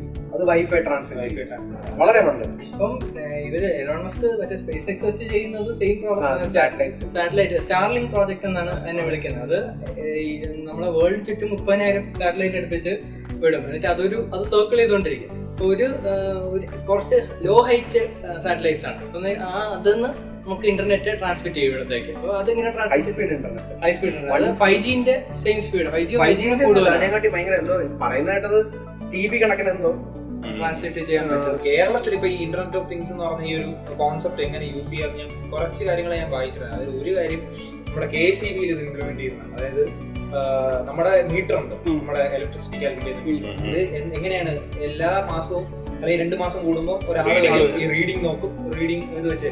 ഇത് തന്നെ ഐ ഒ ടി അല്ലെങ്കിൽ സെൻസർ വെച്ച് യൂസ് ചെയ്യുകയാണെന്നുണ്ടെങ്കിൽ നമ്മുടെ ഈ ഡേ ടു ഡേ റീഡിങ്സ് ക്ലൗഡിൽ അപ്ലോഡ് ആവും. ക്ലൗഡിൽ അപ്ലോഡ് ആയതിനു ശേഷം അത് ഓട്ടോമാറ്റിക്കലി അവരുടെ മെഷീനിൽ അവർക്ക് കാൽക്കുലേറ്റ് ചെയ്ത് നമുക്ക് ഒരു മെയിൽ അയച്ചാൽ മാത്രം കമ്മ്യൂണിസം. അതേപോലെ അതേപോലെ അപ്പുറത്തെ മോഹൻലാലി പറയണ പോലെ ഫോണിനകത്ത് വെച്ച് സാധനം വെക്കുമ്പോ അവിടെ വല്ലതും കംപ്ലൈന്റ് വരാണെങ്കിൽ ഓ ആ ഫോണിൽ കംപ്ലൈന്റ് വിഷയം പറയാം ഇത് അങ്ങനെ തന്നെയാണ്. എടാ ഇപ്പൊ എന്തൊരു അറിയാം ഇപ്പൊ ഈ ഐ ഒ ടി ഇപ്പൊ വീട്ടിലെ ഈ ഒരു സ്മാർട്ട് ഫോൺ മാത്രമല്ല ഹെൽത്ത് സെക്ടറിൽ യൂസ് ചെയ്യാം. ഈ പറഞ്ഞ പോലെ എന്താണ് ഒരു ഒരുപാട് കേസ് ഹെൽത്ത് സെക്ടറിൽ ഒരുപാട് യൂസ് ചെയ്തിട്ടുണ്ടോ? ഹെൽത്ത് സെക്ടറിൽ യൂസ് ചെയ്യാം. ഹെൽത്ത് സെക്ടറിൽ ഇപ്പം ഈ പറഞ്ഞ പോലെ നമ്മുടെ പേഴ്സണൽ ഡോക്ടറുമായിട്ട് ഇപ്പം നമ്മുടെ അതായത് നമ്മുടെ ബോഡിക്കകത്ത് തന്നെ നമുക്കിപ്പം ഇപ്പം ഐ വാച്ചിൽ ഇ സി ജി അങ്ങനത്തെ കുറെ സെറ്റപ്പുകളുണ്ട്. അപ്പൊ ഇത് തന്നെ ഡേ ടു ഡേ മോണിറ്റർ ചെയ്യാൻ പറ്റും. ഒരുപാട് കാര്യങ്ങളിൽ യൂസ് ചെയ്യാൻ പറ്റും. ഇപ്പം മെഡിക്കൽ ഫീൽഡിൽ പറയുകയാണെന്നുണ്ടെങ്കിൽ എനിക്ക് തോന്നുന്നു ഇപ്പോൾ ഓൺലൈനായിട്ട് ഓപ്പറേഷൻ ചെയ്യാനുള്ള ഡിവൈസ് വരെ ഉണ്ട് അതായത് അവിടെ ഒരു ഡിവൈസ് അവിടെ വെച്ച് ഓപ്പറേറ്റ് ചെയ്താൽ മതി. ഡോക്ടർ റിമോട്ടിൽ നിന്ന് ഓപ്പറേറ്റ് ചെയ്യാൻ പറ്റും. റോബോട്ടിക് സർജറി റോബോട്ടിക് സർജറി അല്ല ഞാൻ വായിച്ചാണ്. വിർച്വൽ റിയാലിറ്റി അങ്ങനെ വിർച്വൽ റിയാലിറ്റി ഉണ്ട്. ഉണ്ട്. അത് അതിൽ പറഞ്ഞാൽ എനിക്കൊന്ന് ജേസൺ പറഞ്ഞായിട്ട് ചിലപ്പോൾ കോർഡിനേറ്റ് ചെയ്യാൻ പറ്റുമായിരിക്കും. ഒരു ഡോക്ടർ ശരിക്കും അവിടെ ഉള്ളവരെ നമുക്ക് തോന്നും. നമ്മൾ ഈ സിനിമ നമ്മുടെ അവഞ്ചേഴ്സിന്റെ ഓഗ്മെന്റഡ് റിയാലിറ്റി ഓഗ്മെന്റഡ് റിയാലിറ്റി അത്. ഇങ്ങനെ. അരുണസ് കുമാർ അല്ലല്ല അരുൺ മറ്റേ ട്വന്റി ഫോർ ന്യൂസ് അത് ഓഗ്മെന്റഡ് റിയാലിറ്റി ഗ്രീൻ സ്ക്രീൻ പോലെ വെച്ചിട്ട് അവർ ഇതൊക്കെ കാണിക്കും. എടുത്തോണ്ട് വരുന്നു അപ്പൊ മറ്റേ ബസ് കൊണ്ടുപോകും എടാ ഇലക്ഷന് സ്ഥാനാർത്ഥികളെ ഹെലികോപ്റ്റർ വഴിയാണ് ഇറങ്ങിയത്. ഇത് ഇത് നമ്മുടെ നമ്മുടെ അവഞ്ചേഴ്സിൽ കാണിക്കുകയാണ് മറ്റേ ടോണി സ്റ്റാർക്കിന്റെ മറ്റേ ടോണി സ്റ്റാർക്കിന്റെ അല്ല കാൽ വയ്യാത്ത ഫ്രണ്ട് ഉണ്ടല്ലോ. റോഡി. റോഡി. മീറ്റിംഗ് കോൺഫറൻസ് മീറ്റിംഗ് കോൺഫറൻസ് നടക്കൂല. ശരിക്കുള്ളത്. അതാണ് ഞാൻ കണ്ട വായിച്ചതാണോ? അപ്പം അതിൽ നമുക്ക് സർജറി പോലെ സംഭവ സാധനത്തിന് ഇതേപോലെ റോബോട്ടിനെ കൂടെ ഇത് ചെയ്യണമെങ്കിൽ ഇതൊരു ഡോക്ടർ ശരിക്കും അവിടെ ഉള്ളത് നമുക്ക് തോന്നും. അയാൾ അസിസ്റ്റ് ചെയ്യുന്നു. ആ ഒരു ആരും ഇപ്പൊ അപ്പൊ പറഞ്ഞു വെച്ചാൽ ഈ ഒരു പാൻഡമിക് സിറ്റുവേഷൻസ് ഇങ്ങനെ വന്നല്ലോ. ഫ്യൂച്ചറിൽ വേറെ എന്തെങ്കിലും ഇതേപോലെ വരാം. എനിക്ക് നമുക്ക് തീരെ കോൺടാക്ട് വരാൻ പറ്റാത്ത സിറ്റുവേഷൻ അപ്പൊ അതിലൊക്കെ ഇത് ഇതായിരിക്കും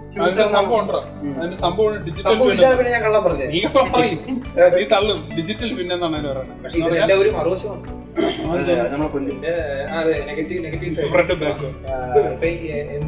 റോബോട്ടായിട്ട് നമ്മൾ പറഞ്ഞു തുടങ്ങിയിട്ടില്ല. റോബോട്ടിലോട്ട് വരാം. അതിന് മുമ്പ് ഇപ്പൊ ഐ ഒ ടിയാണ് പറഞ്ഞോണ്ടിരുന്നത്. ഐ ഒ ടിയുടെ ഒരു നെഗറ്റീവ് സൈഡ് എന്ന് പറഞ്ഞു കഴിഞ്ഞാൽ നമ്മുടെ each and every movement track ചെയ്യാണ്. അതിപ്പം ഇപ്പൊ നമ്മൾ യൂസ് ചെയ്യുന്ന എയർ കണ്ടീഷൻ ഇപ്പൊ പാനസോണിക്കിന്റെ ആണെന്ന് വെച്ചോ അപ്പൊ അവരുടെ ക്ലൗഡിൽ അവരുടെ സെർവേഴ്സിൽ നമ്മുടെ ഡീറ്റെയിൽസ് എപ്പോ എപ്പോ എണീക്കും അല്ലെങ്കിൽ എപ്പോഴാണ് ഇത് ഇങ്ങനെ എല്ലാ ഡീറ്റെയിൽസും ട്രാക്ക് ചെയ്യപ്പെടുന്നുണ്ട്. അപ്പൊ ഇത് ഈ പറഞ്ഞ പോലെ ബിഗ് ഡേറ്റ വലിയൊരു ഇപ്പുറത്ത് വേറൊരു സംഭവം കിടപ്പുണ്ട്. നമ്മുടെ ഈവൻ നമ്മൾ യൂട്യൂബിൽ വീഡിയോ കാണുന്നത് പോലും അന്ന് നിനക്ക് ഓർമ്മയുണ്ട്? നമ്മൾ എന്തോ മണാലിയെ പറ്റി പറഞ്ഞു വെറുതെ സംസാരിച്ചോണ്ടിരിക്കുകയാണ്. സംസാരിച്ച് കഴിഞ്ഞ് നോക്കിയപ്പോഴത്തേക്കും Manali hotel recommendations Make My ട്രിപ്പിൽ അപ്പൊ അങ്ങനത്തെ ഒരു വലിയൊരു നെഗറ്റീവ് സൈഡ് ഉണ്ട്. നമ്മൾ ഐ ഒ ടിയുടെ കാര്യം പറയുമ്പോൾ തന്നെ നമ്മളിപ്പോൾ നമ്മളിപ്പോ നെഗറ്റീവ് സൈഡ് പറഞ്ഞതാണ്. ക്ലൗഡിനോട്ട് ക്ലൗഡിനകത്തോട്ട് നമ്മുടെ ഹാബിച്വൽ സാധനങ്ങളും നമ്മുടെ നമ്മളെ പേഴ്സണാലിറ്റി എന്താണോ അത് മൊത്തം അവിടെ ഒരു ക്ലൗഡിൽ അപ്ലോഡ് ചെയ്യുകയാണ്.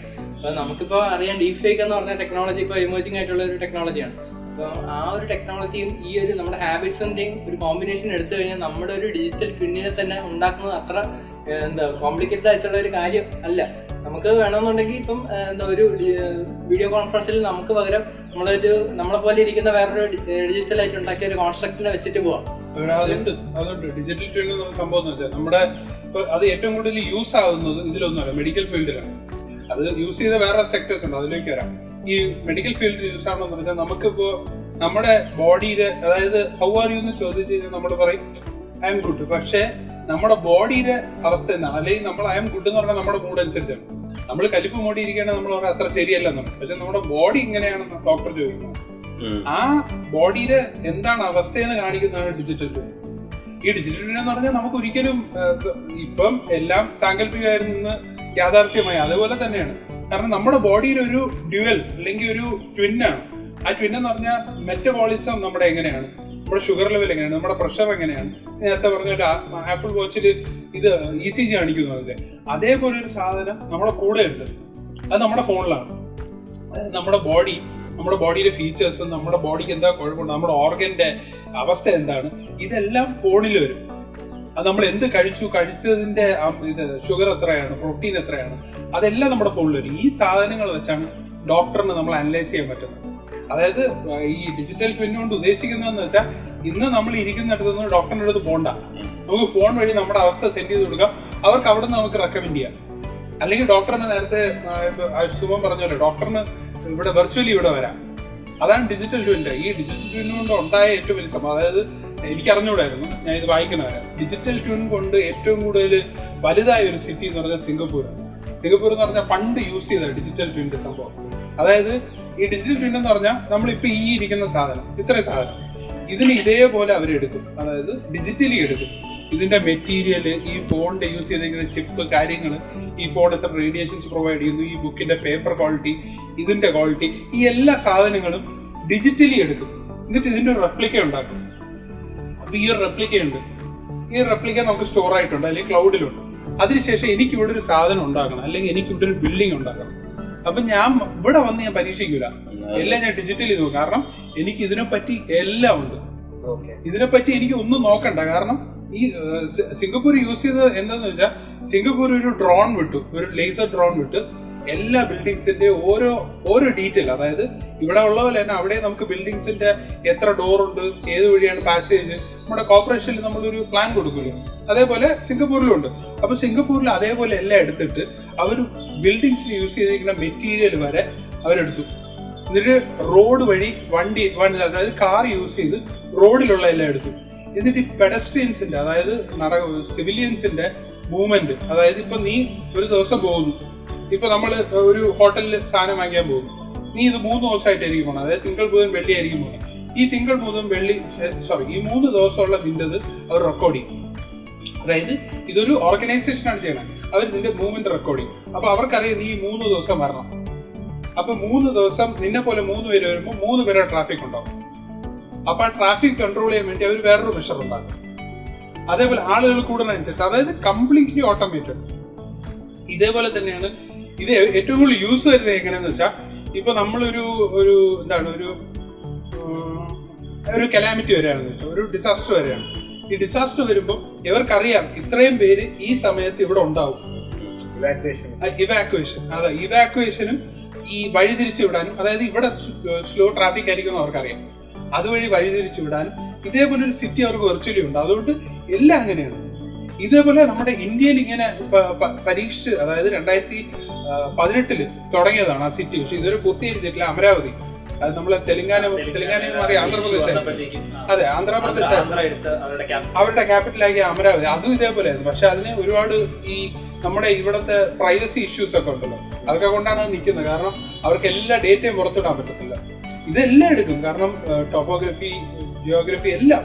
അതായത് ഈ ഈ മൺ സോയിലിന്റെ പോലും അവർ എടുക്കും എല്ലാ ഡീറ്റെയിൽസും എടുത്തിട്ടാണ് അവരൊരു ഡിജിറ്റലി ഒരു കംപ്ലീറ്റ്ലി ട്വിൻ അതായത് നമ്മൾ എന്താണ് ഈ കാണുന്നത് ഈ ബിൽഡിങ്ങിന്റെ തന്നെ ഒരു ട്വിൻ അത് വെർച്വലി ആണ്. അത് പുറത്തല്ല. വെർച്വലി ഒരു ട്വിൻ ഉണ്ടാക്കിയിട്ട് ഇതിൽ എന്ത് മാറ്റം വരുത്തിയാലും അവരറിയണം. അവരുടെ അടുത്ത് പറയണം. അത് നമ്മൾ ഒരു റൂം കെട്ടുകയാണെങ്കിൽ അങ്ങനെ പറഞ്ഞ് അതിനും ഒരു മാറ്റം വരുത്തി. അങ്ങനെ ഒരു സാധനം. ഇത് തന്നെയാണ് ഈ ഇൻഡസ്ട്രീസ് യൂസ് ചെയ്യുന്നത്. ഈ എയർക്രാഫ്റ്റിലൊക്കെ എയർക്രാഫ്റ്റിൽ നമ്മൾ പറയൂലോ ഒരു എയർക്രാഫ്റ്റ് ഉണ്ടായി കഴിഞ്ഞാൽ ഒരു അതിന്റെ ഒരു വേറൊരു എയർക്രാഫ്റ്റ് നോക്കിക്കഴിഞ്ഞാൽ നമുക്ക് മനസ്സിലാവും.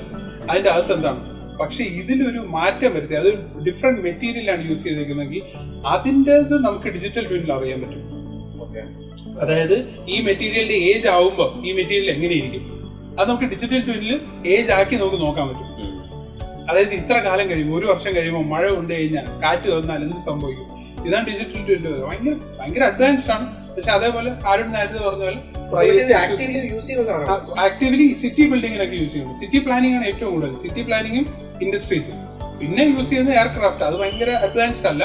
പക്ഷെ ഇത് അഡ്വാൻസ്ഡ് എന്ന് പറയാറായിട്ടില്ല അതായത് ഞാൻ പറഞ്ഞ മെഡിക്കൽ ഫീൽഡിൽ മെഡിക്കൽ ഫീൽഡിൽ വരുമ്പോൾ ഇത് വല്ലാത്ത ഒരു ഒരു ബ്രേക്ക് ത്രൂ ആയിരിക്കും. കാരണം സർജറി ഒക്കെ സർജറി ഒക്കെ അതെ. സർജറി ഒക്കെ ഇപ്പൊ നമുക്ക് ഈ ഈ ഇതിൽ പറയുന്നത് ഈ ഡിജിറ്റൽ ട്വിന്റെ ഐഡിയ തന്നെ പറയുന്നതെന്ന് വെച്ചാൽ നിന്റെ ബോഡിയിൽ ഞാൻ ഇങ്ങനെ അതായത് ഇങ്ങനെ മുറിച്ചു കഴിഞ്ഞാൽ എവിടെയൊക്കെ വരെ എന്തെത്തുമെന്ന് അറിയാൻ പറ്റും. അതായത് എനിക്ക് എനിക്ക് നിന്റെ പിന്നുണ്ട് എനിക്ക് ഇതിൽ ചെയ്യാം. ട്വിന്നിൽ നോക്കി എനിക്ക് മൊത്തം പഠിച്ചു കഴിഞ്ഞാൽ അതായത് നിന്റെ ദേഹത്ത് മൊത്തം പരീക്ഷ പിന്നിൽ പരീക്ഷിച്ചിട്ട് എനിക്ക് ഇതിനെ തന്നാൽ മതി. വെർച്വലി ഉണ്ട് ഒരു സാധനം. അവിടെയാണ് നമ്മുടെ എഞ്ചിനീയേഴ്സിന്റെ ഏറ്റവും വലിയ അഡ്വാന്റേജ് എന്ന് വെച്ച് കഴിഞ്ഞാൽ നമുക്ക് ഒരു വെർച്വലി സാധനത്തിൽ നമുക്ക് ഇപ്പോൾ ക്രിയേറ്റ് ചെയ്യാൻ ഇഷ്ടംപോലെ സാധനങ്ങളുണ്ട്. അവിടെ അങ്ങനത്തെ. അപ്പൊ അതിനകത്ത് നമ്മൾ ടെസ്റ്റ് ചെയ്തിട്ടാണ് അതിന്റെ ഒറിജിനൽ സാധനം ക്രിയേറ്റ് ചെയ്യുന്നത്. അപ്പൊ അതുകൊണ്ടാണ് നമുക്ക് എനിക്ക് തോന്നുന്നത് ടെക്നോളജിക്കൽ അഡ്വാൻസ്മെന്റ് ഭയങ്കര പെർഫെക്റ്റ് ആയിട്ട് നടക്കുന്നത്. മെഡിക്കൽ ഫീൽഡിൽ അതിന് ഭയങ്കര ലിമിറ്റഡ് സ്കോപ്പ് ആദ്യം എലിയിലൊക്കെ ഒരു കാര്യം ടെസ്റ്റ് ചെയ്ത് പിന്നെ ഹ്യൂമൻ ട്രയൽസ് അങ്ങനെ പല സ്റ്റേജ് ലോങ് പ്രോസസ്സാണ് അപ്പൊ ഈ ഒരു ടെക്നോളജിക്കൽ ഡെവലപ്മെന്റ് വരുവാണെന്നുണ്ടെങ്കിൽ അതിന്റെ ഒരു സ്റ്റേജ് പെട്ടെന്ന് കട്ട് കട്ട് ഔട്ട് ചെയ്യാം വാക്സിൻ ട്രയലിൽ പോലും കട്ട് ഔട്ട് ചെയ്യാൻ പറ്റും. ഇത്രയും സമയം എടുക്കും. ഇതിപ്പോ ഇതുമായിട്ട് ബന്ധപ്പെട്ടല്ല എനിക്കിപ്പോ ഇവൻ ടൗൺ പ്ലാനിങ്ങിന്റെ കാര്യം പറഞ്ഞപ്പോൾ എനിക്ക് ഓർമ്മ വന്ന ഇതാണ്. ഡിജിറ്റൽ ട്വിൻ എന്ന് പറഞ്ഞില്ലേ.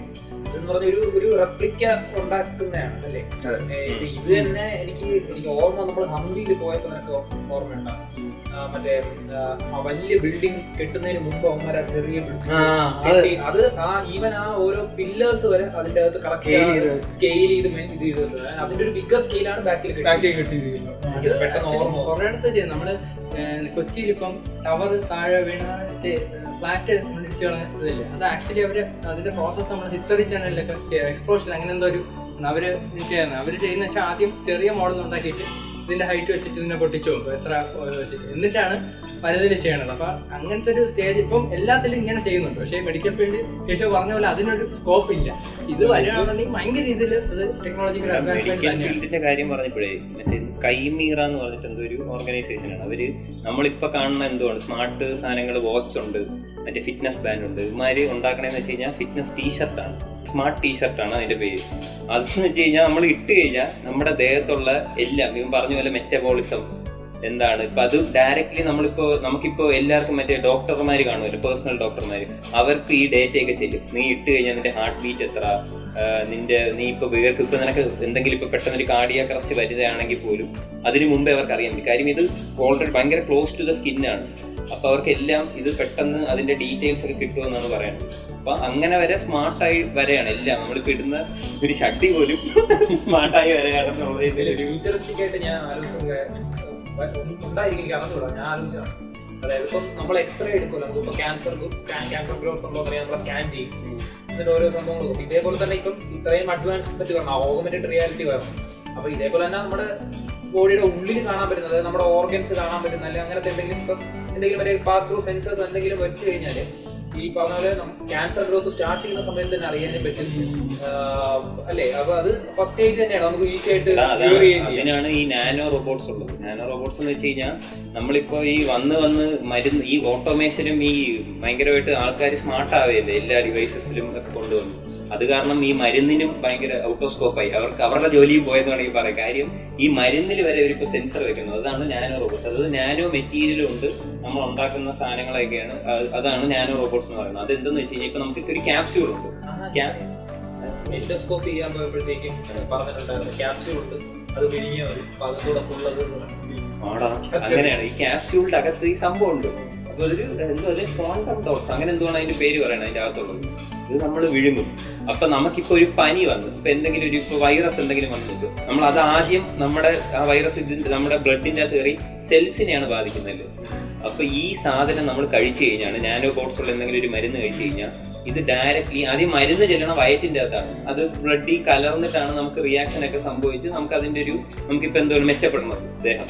പക്ഷെ ഇത് കറക്റ്റ് ആദ്യം പോണത് ആ സെല്ലിന് റോബോട്ട് അല്ലേ? കറക്റ്റ് പോണത് ഏതിനാണോ പ്രശ്നം. ഏത് സെല്ലിനാണോ പ്രശ്നം ആ സെല്ലിൽ പോകും സെല്ലിൽ പോയിട്ട് കറക്റ്റ് സാധനം അത് നമുക്കിപ്പോ ഇതിന് മതി കമ്പ്യൂട്ടറിലൊക്കെ ഡിലീറ്റ് ചെയ്യണത് പോലെ ഇത് ഇത് അവിടെ പോയിട്ട് ഇലക്ട്രിക്കൽ സിഗ്നൽസ് ഉണ്ട്. അത് ഇപ്പൊ പുറത്തുനിന്ന് നമുക്ക് ആൾക്കാർക്ക് റിസീവ് ചെയ്യാൻ പറ്റും. അങ്ങനെയാണ് ഇത് വർക്ക് ആവുന്നത്. നാനോ റോബോട്ട്സ് അതിപ്പോ ക്യാൻസർ അരും പറഞ്ഞ പോലെ ക്യാൻസർ തെറപ്പിക്കും ഇവരിപ്പോ യൂസ് ചെയ്യുന്നുണ്ട്. മറ്റേ റേഡിയേഷൻ ഒക്കെ പകരം ഇവർ ആദ്യം ഇത് കഴിച്ചിട്ട് അങ്ങനെ അതേപോലെ ഈ ക്യാൻസർ സെൽസിന് ഈ സ്കാനിങ് പറഞ്ഞപ്പോഴാണ് ഒരു പോക്കറ്റ് ഫ്രണ്ട്ലി സ്കാനർ ഉണ്ട്. അതായത് നമുക്ക് പോക്കറ്റിൽ കൊണ്ട് കിടക്കാൻ പറ്റുന്ന രീതിയിൽ ഒരു സ്കാനർ ആ സ്കാനർ വെച്ച് ഇങ്ങനെ അത് ഫൈവ് ജി ടെക്നോളജിയുടെ കൂടെ വരുന്നതാണ്. ആ സ്കാനർ വെച്ച് സ്കാൻ ചെയ്ത് കഴിഞ്ഞാൽ നമ്മുടെ ബോഡി സ്കാൻ കിട്ടും. നമ്മൾ ഈ പക്ഷെ അത് ഭയങ്കര വിലയായിരിക്കും. കാരണം ഫൈവ് ജി നെറ്റ്വർക്കിന്റെ കൂടെ വരുന്നതാണ്. ഫൈവ് ജി നെറ്റ്വർക്ക് ഉണ്ടെങ്കിലേ ചെയ്യാൻ പറ്റുള്ളൂ. ആ സാധനം വെച്ച് നമ്മളെ ബോഡി സ്കാൻ ചെയ്താൽ ഏതോ ഇതിലോട്ട് നമ്മുടെ ഫോണിലോട്ടോ ഏതോ കമ്പ്യൂട്ടറിലോട്ടോ എന്തോ അതിന്റെ ഇമേജ് വരും. അതായത് നമ്മുടെ ദേഹത്തിന്റെ ഇമേജ് വെറുതെ ഇങ്ങനെ സ്കാൻ ചെയ്താൽ മതി. പോക്കറ്റ് ഫ്രണ്ട്ലി ആണ് സാധനം ക്യാം സ്കാൻ സ്കാൻ ചെയ്ത് നമ്മുടെ ഫോണിലോട്ട് വരും. ഈ ഫൈവ് ജി നെറ്റ്വർക്ക് യൂസ് ചെയ്താണ് സംഭവം. വർക്ക് ചെയ്യാൻ പോണം അതുകൊണ്ട് ഫൈവ് ജി നെറ്റ്വർക്ക്സ് എത്ര പെട്ടെന്ന് വരുന്നോ അന്നേ ഈ പോക്കറ്റ് ഫ്രണ്ട്ലി ആയിട്ട് വരുള്ളൂ ഓക്കെ ഫൈവ് ജിയുടെ കാര്യം നമ്മൾ പറയുമ്പോൾ ആക്ച്വലി ഇപ്പൊ five G technology basically work ചെയ്യുന്ന ബാൻഡ് ഫോർ ജിയുടെ തന്നെയാണ് അതുകൊണ്ട് അതുകൊണ്ട് ആക്ച്വലി അതിന് ഇന്റർഫറൻസ് അതായത് ഒരു സാധനത്തിന്റെ ടവർ ഉണ്ടെങ്കിൽ ഈ സാധനത്തിന്റെ ബാക്ക് ഇരുന്ന് കഴിഞ്ഞാൽ അത് കിട്ടൂല. അതുകൊണ്ടാണ് ഇപ്പം നമ്മൾ എലോൺ മസ്ക് ഡെവലപ്പ് ചെയ്യുന്ന സ്റ്റാർ ലിങ്ക് എന്ന് പറഞ്ഞ പ്രോഗ്രാം ഭയങ്കര ഡിമാൻഡ് ആയിട്ട് നിൽക്കുന്നത്. കാര്യം എല്ലായിടത്തും ഫൈവ് ജിനെക്കാട്ടി സ്പീഡിൽ നെറ്റ് എത്തിക്കാൻ പറ്റുന്ന പൊട്ടൻഷ്യൽ ഉള്ള ഒരു സാധനം തന്നെയാണ് സ്റ്റാർലിങ്ക് എന്ന് പറഞ്ഞ പ്രോജക്റ്റ് ഇതിപ്പം കുറെ പേര് ഇതിന് സ്റ്റാർലിങ്കിന്റെ കൂടെ തന്നെ വേറെ കോമ്പറ്റീറ്റേഴ്സ് ആയിട്ട് സാംസങ് ഇപ്പൊ ചെയ്യുന്നുണ്ട്. വേറെ ഇഷ്ടംപോലെ കോമ്പറ്റീറ്റേഴ്സ് ആയിട്ട് ഇപ്പോൾ വരുന്നുണ്ട്. മെയിൻലി ലീഡിൽ ഇപ്പോഴും സ്റ്റാർലിങ്ക് തന്നെയാണ് നിൽക്കുന്നത്. പക്ഷേ സ്റ്റാർട്ടിങ്ങിന്റെ ഏറ്റവും വലിയ പ്രോബ്ലം ഇപ്പം അരുൺ പറഞ്ഞ ഒരു വലിയ അതായത് നമ്മുടെ ഡേറ്റ എല്ലാം വലിയൊരു ഒരിടത്ത് പോവുകയാണ്. അത് വേൾഡിന്റെ മൊത്തം ഒരു ഇന്റർനെറ്റ് സോഴ്സ് അത് മൊണോപ്പൊളി ആവാൻ ചാൻസ് മനസ്സിലായത് അപ്പൊ അതാണ് അതിൽ ഏറ്റവും വലിയൊരു ഡ്രോബാക്ക് ഇപ്പം സ്റ്റാർലിങ്ക് മാത്രമാണെന്നുണ്ടെങ്കിൽ. അപ്പൊ കോമ്പറ്റീറ്റേഴ്സ് വരുന്നുണ്ടെന്ന് പറഞ്ഞാലും സ്റ്റാർലിങ്ക് എന്ന അതിന്റെ സാറ്റലൈറ്റ്സ് ഭയങ്കര ലോ ഓർബിറ്റ് ആണ്. അതിന്റെ മേളിലെ ഈ പുതിയ കോമ്പറ്റീറ്റേഴ്സ് ഒന്നും നിൽക്കത്തുള്ളൂ മനസ്സിലായി? അപ്പൊ അതിന്റെ ഒരു പ്രശ്നം ഈ ഒരു പ്രോജക്റ്റിന് ഉണ്ട്. അതായത് നമ്മൾ മോണോപ്പൊളി ആവാൻ ചാൻസ് ഉണ്ട്. ഡേറ്റ റീച്ചിന്റെ ഡേറ്റ മൊത്തം ഒരു കമ്പനിയിലോട്ടാണ് പോകുന്നത്. അപ്പൊ അങ്ങനത്തെ കുറച്ച് കാര്യങ്ങളുടെ പ്രശ്നം ഇതിന് ഉണ്ട്. അപ്പം നമ്മളിപ്പം സ്റ്റാർലിങ്ങിന്റെ കാര്യം പറയുകയാണെങ്കിൽ നമ്മൾ ഡെഫിനറ്റ്ലി സ്പേസ് എക്സിന്റെ കാര്യമാണ്. സ്പേസ് എക്സ് ആണ് എനിക്ക് തോന്നുന്നത് ആദ്യമായിട്ട് എന്താ vertical take off and landing type അതായത് റോക്കറ്റ്സ് ഡെവലപ്പ് ചെയ്തത്. കാര്യം ഒരു ലാൻഡ് ചെയ്യാനും ടേക്ക് ഓഫ് ചെയ്യാനും ലാൻഡ് ചെയ്യാനും ഒരേ ഷട്ടിൽ തന്നെ യൂസ് ചെയ്യാൻ പറ്റുന്ന ഇത് ഇപ്പം ടെസ്ലയാണ് ആദ്യം ഡെവലപ്പ് ചെയ്തത്. അപ്പൊ അതിന് കോമ്പറ്റേറ്റർ ആയിട്ട് ഇപ്പം ബ്ലൂ ഒറിജിൻ എന്ന് പറഞ്ഞ കമ്പനി ജപ്പേസോസ് ഉണ്ട്. അതേപോലെ തന്നെ വേർജിൻ ഗലാക്ടിക് നമ്മുടെ റിച്ചർഡ് ബ്രാൻസന്റെ വേർജിൻ ഗലാക്ടിക്കും അവരെ കോമ്പറ്റേറ്റർ ആയിട്ട് വരുന്നുണ്ട്. ഇപ്പൊ ഇത് പക്ഷേ ഇപ്പോഴും ലീഡിലെ സ്പേസ് എക്സ് തന്നെയാണ്. അവർ ഓൾമോസ്റ്റ് അവരുടെ സ്റ്റാർലിംഗ് പ്രോഗ്രാമിനായിട്ട് ഒരുപാട് സാറ്റലൈറ്റ്സ് ഇപ്പോഴേ വിട്ട് കഴിഞ്ഞു പക്ഷേ വേർജിൻ ഗലാക്ടിക്കും ബ്ലൂ ഒറിജിനും ആക്ച്വലി ഈ സ്റ്റാർലിംഗ് പ്രോജക്റ്റ് പോലെ സാറ്റലൈറ്റ് ലോഞ്ച് അല്ല. അവർ നമ്മുടെ എന്താ പറയുക ഇത് സ്പേസ് ടൂറിസമാണ് മെയിൻലി പ്രൊമോട്ട് ചെയ്യുന്നത്. അതിൽ വേർജിൻ വേർജിൻ ഗലാക്ടിക്കിന്റെ ഇതിലാണ് സന്തോഷ് ജോർജ് കുളങ്ങര ഇപ്പൊ ബുക്ക് ചെയ്തത്. അപ്പം അതിലാണെന്നുണ്ടെങ്കിൽ എനിക്ക് തോന്നുന്നു രണ്ട് രണ്ട് കോടി എന്തോ ഉള്ളൂ ടിക്കറ്റിന്റെ വില. അത്രേ ഉള്ളൂ. രണ്ടര crore two hundred dollars two hundred thousand dollars ഓണക്കോടി രണ്ടര കോടി എന്തേ ഉള്ളൂ ടിക്കറ്റിന്റെ വില. അപ്പം അതിൽ ആക്ച്വലി യൂസ് ചെയ്യുന്ന റോക്കറ്റ് ടെക്നോളജി അല്ല. ഇവർ ആക്ച്വലി ഫ്ലൈറ്റിൽ ആദ്യം റോക്കറ്റ് കൊണ്ടുപോയിട്ട് ഫ്ലൈറ്റ് ഒരു ഹൈറ്റിൽ പോയിട്ട് പിന്നെ അതിൽ നിന്നാണ് rocket Virgin Galactic Virgin Galactic ഡുവോജിന്റെ rocket പക്ഷേ കുറച്ച് ഒരു എന്ന് വെച്ചാൽ നമ്മൾ നേരത്തെ പറഞ്ഞ വേർജിൻ ഗലാക്ടിക് അല്ല. കുറച്ച് കൺവെൻഷണൽ റോക്കറ്റ് സ്റ്റൈലാണ് ഒരു പ്രത്യേക തരം റോക്കറ്റിന്റെ ഷേപ്പുമാണ് അതിന് ഇരിക്കുന്നത്. പിന്നെ അതിൽ കുറച്ചുകൂടെ വലിയ വിൻഡോസ് ആണ് യൂസ് ചെയ്യുന്നത്. അതിന്റെ അഡ്വാന്റേജും പിന്നെ നല്ല ഹൈറ്റിലും പോകുന്നുണ്ട്. വെർജിൻ ഗലാക്റ്റിക്കിനെ കമ്പയർ ചെയ്യുമ്പോഴത്തേക്കും കുറച്ചുകൂടെ ഹൈറ്റിലും പോകും. അപ്പൊ ഈ ഒരു രീതിയിൽ സ്പേസ് റൈസ് ഒക്കെ നടക്കുന്നുണ്ട്. ഇപ്പൊ ഐ എസ് ആർ പോലും vertical take off and landing type rockets ഇവിടെ പരീക്ഷിച്ച് തുടങ്ങുന്നതാണ് പറഞ്ഞിരിക്കുന്നത്. കാര്യം ഇപ്പം അതാണ് ട്രെൻഡ് കാര്യം നമ്മളിപ്പോൾ നേരത്തെ നേരത്തെയൊക്കെ റോക്കറ്റ് ഇട്ടുകൊണ്ടിരുന്നപ്പോഴത്തേക്ക് റോക്കറ്റ്സ് ലോഞ്ച് കഴിഞ്ഞിട്ട് നമുക്ക് അത് വീണ്ടും റീയൂസ് ചെയ്യാം. അതിന്റെ എഞ്ചിൻസ് റീയൂസ് ചെയ്യാൻ പറ്റില്ല അത് പോയ പോയതാണ്. പക്ഷേ ഇപ്പോഴേ വന്ന് ഈ ഒരു ടെക്നോളജി ഡെവലപ്പ് ചെയ്തത് കൊണ്ട് നമുക്ക് വീണ്ടും റീയൂസ് ചെയ്യാൻ പറ്റും റോക്കറ്റ്സ് വരും. പക്ഷേ ഈ റോക്കറ്റ്സിനുള്ള പ്രശ്നം എന്ന് വെച്ച് കഴിഞ്ഞാൽ ഹെവി ലോഡ് ഇതിന് ലിഫ്റ്റ് ചെയ്യാൻ പറ്റത്തില്ല. അപ്പം പക്ഷേ ടെസ്ല ഭയങ്കര അഹെഡാണ് കാര്യം ഫാൽക്കൺ ഹെവി പോലത്തെ ഹെവി ലോഡ് ലിഫ്റ്റ് ചെയ്യാൻ പറ്റുന്ന റോക്കറ്റ്സ് വരെ അവർ ഡെവലപ്പ് ചെയ്ത് തുടങ്ങി. അത് ലാൻഡ് ചെയ്തിട്ടുണ്ട്. മനസ്സിലായില്ലേ? അപ്പൊ അത്രയ്ക്ക് ഹെഡാണ് ആണ് ആക്ച്വലി സ്പേസ് എക്സ് അപ്പൊ അതിന്റെ കൂടെ കമ്പീറ്റ് ചെയ്യാൻ വേണ്ടിയിട്ട് ബാക്കിയുള്ളവർ ശ്രമിക്കുന്നുണ്ട് ബട്ട് നല്ല ടൈം എടുക്കും എന്നുള്ളതാണ് ആക്ച്വൽ റിയാലിറ്റി സ്പേസ് എക്സിന്റെ കാര്യം പറയുമ്പോ ഇലോൺ മസ്ക് ഒരു ഇന്റർവ്യൂ ഉണ്ട്. ഇലോൺ മസ്ക് ഭയങ്കര സ്പേസ് എന്തൂസിയാസ്റ്റ് ആണ്. ബെസോസ് ആണെങ്കിലും നമ്മുടെ റിച്ചർഡ് ബാൻസൺ ആണെങ്കിലും ഇത് നമ്മുടെ ഇലോൺ മസ്ക് ആണെങ്കിലും ഭയങ്കര സ്പേസ് അവർ അവർക്ക് ഇനി അവരുടെ അടുത്ത എയിം എന്ന് പറയുന്നത് സ്പേസ് ആണ്. അതിൽ എന്തെങ്കിലും ടെക്നോളജിക്കൽ അഡ്വാൻസ്മെന്റ് ഉണ്ടാക്കുക അങ്ങനത്തെ ഒരു സെറ്റപ്പ് ആണ്. സ്പേസ് എക്സ് എന്തോ ഇന്റർവ്യൂ ആണ്? ബാങ്ക്രപ്സി പോലത്തെ ഒരു സിറ്റുവേഷനിലോട്ട് എത്തി. എന്നിട്ട് കാരണമാണ് സ്പേസ് എക്സിനെ തിരിച്ച് മുന്നോട്ട് കൊണ്ടുവരാൻ പറ്റിയത്. ടെസ്ലയുടെ ഗ്രോത്ത് നമ്മുടെ എലോൺ മസ്ക് ഒക്കെ എന്താ പറയാ മൂണിലോട്ടും മാസിലോട്ടും ഒക്കെ ആൾക്കാരെ കൊണ്ടുപോവാ നോർമൽ ഹ്യൂമൻസ് ഉള്ള ഒരു കോൺസെപ്റ്റ് കൊണ്ടുവച്ചായിരുന്നു. അപ്പം നീലാം സ്ട്രോങ് അങ്ങനത്തെ കുറച്ച് ഇലൈറ്റ് ആസ്ട്രോണോട്സ് ഇതിന് എഗെയിൻസ്റ്റ് ആയിട്ട് പറഞ്ഞു. പക്ഷെ ഇങ്ങനെ സ്പേസ് എന്ന് പറയുന്നത് ഒരു ബിസിനസ് അല്ല. നിങ്ങൾക്ക് നിങ്ങൾ കാണുന്ന പോലെ ചുമ്മാ ആൾക്കാർക്ക് ടൂറിസം പോലെ കാണിക്കാൻ വേണ്ടി ഇത് ആൾക്കാരുടെ പാഷനാണ് മറ്റാണ് അങ്ങനെ ഒരു ഇന്റർവ്യൂവിൽ ഇങ്ങനെ ഇലൻ മസ്ക് ഇങ്ങനെ സംസാരിക്കുമ്പോഴേക്കും ഇലൻ മസ്ക് ഈ കാര്യം സംസാരിക്കുമ്പോൾ ഇങ്ങനെ കരയും. അപ്പോൾ ആ ടൈം ചോദിക്കും is it hard when the people you look up to starts start stabbing in your back എന്നാണ് കണ്ണിങ്ങനെ ഉള്ളതുകൊണ്ട് പറയും. നീലാം സ്ട്രോങ് എന്നൊക്കെ പറഞ്ഞു കഴിഞ്ഞാൽ റോൾ മോഡൽ അയാൾ അയാൾ അങ്ങനെ കണ്ടാണ് ഇവൻ ഈ സ്പേസ് എക്സ് എന്ന കോൺസെപ്റ്റ് ഒക്കെ കൊണ്ടുവന്നത്. അപ്പൊ അയാളെ പോലത്തെ ഞാൻ ആരെയാണോ കണ്ടത്? അയാൾ തന്നെ വന്ന് പറയാണ് നീ ചെയ്യണത് മൊത്തം ഉടായ്പാണ് തെറ്റ. അപ്പൊ ഇലോൺ മസ്ക് അങ്ങനെ അങ്ങനെ സ്പേസിന് വേണ്ടി നാസ ഭയങ്കരമായിട്ട് ഫണ്ട് ചെയ്തു. നല്ല സപ്പോർട്ട് ചെയ്തു. അപ്പോൾ അപ്പൊ എന്താ ഞാൻ നേരത്തെ പറഞ്ഞ ഒരു പോയിന്റ് ആണ്. നമുക്ക് എപ്പോഴും ഒരു കോമ്പറ്റീഷൻ ഉണ്ടായാൽ മാത്രമേ നമുക്ക് ഉണ്ടാവുന്ന പ്രോഡക്റ്റിനുള്ള ഗ്രോത്ത് ഉണ്ടാവും. പ്രോഡക്റ്റിന്റെ എന്താ പറയുക ക്വാളിറ്റിക്ക് ഒരു മെച്ചം വരത്തുള്ളൂ. അപ്പം സ്പേസ് റേസ് എന്ന് പറയുന്നത് നമുക്ക് ഫ്യൂച്ചറിൽ പ്രൊഡിക്ട് ചെയ്യാം. ഈ സ്പേസ് ടൂറിസം പോലെ ഒരു ദിവസം നമ്മൾ ഇപ്പം എന്താ പറയാ അമേരിക്ക പോയി കണ്ടിട്ട് വരാന്ന് പറഞ്ഞാൽ മൂന്ന് പോയി കണ്ടിട്ട് വരാം എന്നുള്ള രീതിയിലൊക്കെ എത്താമായിരിക്കും ഫ്യൂച്ചർ നമ്മളിന്ന് ചിരിച്ചു പറയുന്നു. ഈ വീഡിയോ യൂട്യൂബിൽ വരുമ്പോ രണ്ടായിരത്തി അമ്പതിലോ രണ്ടായിരത്തി അറുപതിലോ എടുത്ത് കണ്ടിട്ട് പറയും. എന്താ ഈ പറയുന്നത്. നമ്മൾ സ്പേസ് സൈസിനെ പറ്റി പറയുമ്പോഴത്തേക്ക് നമുക്ക് നാസ നമുക്കറിയാം പണ്ട് വെർച്വൽ റിയാലിറ്റി ടെക്നോളജീസ് ഇത് സിനിമയ്ക്ക് വേണ്ടി ഒരു കുറച്ച് കാര്യങ്ങൾ സിനിമയിൽ ഇപ്പൊ നമ്മൾ ഇ എസ് എക്സിന്റെ വി ഒക്കെ നാസ ഡെവലപ്പ് ചെയ്ത് തുടങ്ങിയിട്ടുണ്ട്. അപ്പൊ അതേപോലെ തന്നെ ഇവിടെ ഐ എസ് ആർ ഇഷ്ടംപോലെ വെർച്വൽ റിയാലിറ്റി ടെക്നിക്സ് ചെയ്യുന്നുണ്ട്. ഇപ്പം നമുക്കറിയാം എന്താ ഐ ടി സെക്ടർ ഇപ്പം കേശവ് പറഞ്ഞ പോലെ അരുൺ പറഞ്ഞ പോലെ ബൂമിംഗ് ആണ്. അവിടെയും പുതിയ ടെക്നോളജീസ് വരുന്നുണ്ട്. ഇപ്പം നേരത്തെ പറഞ്ഞ പോലെ നമ്മുടെ വെർച്വൽ ട്വിൻ ആണെന്നുണ്ടെങ്കിലും ഇന്റർനെറ്റ് ഓഫ് തിങ്സ് ആണെന്നുണ്ടെങ്കിലും നമുക്കിപ്പോ ഇന്റർനെറ്റ് ഓഫ് തിങ്സിനെ കുറിച്ച് കൂടുതൽ പറയുകയാണെങ്കിൽ ആമസോണും ഡെവലപ്പ് ചെയ്ത് ചെയ്തുകൊണ്ടിരിക്കുന്ന ഒരു സാധനം തന്നെയാണ്. ഇന്റർനെറ്റ് ഓഫ് തിങ്സ് അതേപോലെ ആമസോണിന്റെ വേറൊരു സെഗ്മെന്റ് ആണ് ബ്ലോക്ക് ചെയിൻ അവർ കോഴ്സസ് പ്രൊവൈഡ് ചെയ്യുന്നുണ്ട്. ബ്ലോക്ക് ചെയിനെ പറ്റി ഇപ്പോൾ ക്രിപ്റ്റോ കറൻസി ആണെന്നുണ്ടെങ്കിൽ എല്ലാവരും ഇപ്പം ഇൻവെസ്റ്റ് ചെയ്യുന്ന ഒരു സംഭവമാണ് crypto currency crypto currency crypto currency boom ആയപ്പോഴാണ്. എനിക്കൊന്നും മനസ്സിലായില്ല ക്രിപ്റ്റോ ക്രിപ്റ്റോ കറൻസി നോക്കിയപ്പോൾ അതിലൂടെ എപ്പോഴും ഒരു വാക്ക് കൂടെ വരും. ബ്ലോക്ക് ചെയിൻ ക്രിപ്റ്റോ കറൻസിയും ബ്ലോക്ക് ചെയിൻ എന്ന് പറയുമ്പോഴേക്കും ഒരു ഓൾട്ടർനേറ്റീവ് കറൻസിയാണ് ക്രിപ്റ്റോ കറൻസി എന്ന് പറയുമ്പോൾ അവർ ഉദ്ദേശിക്കുന്നത്. എന്ന് പറഞ്ഞാൽ ഈ ഒരു കറൻസി എന്ന് പറയുന്നത് ഇതിനാരും എന്താ പറയാ ആർക്കും ഒരു പവർ ഇല്ല. സെൻട്രൽ ഗവൺമെന്റ് ആണെങ്കിലോ ഒരു സെൻട്രൽ ബാങ്കിനാണോ അവരല്ല എന്തോ ഒതന്റിക്കേഷൻ അതോറിറ്റി ആയിട്ട് വരുന്നത്.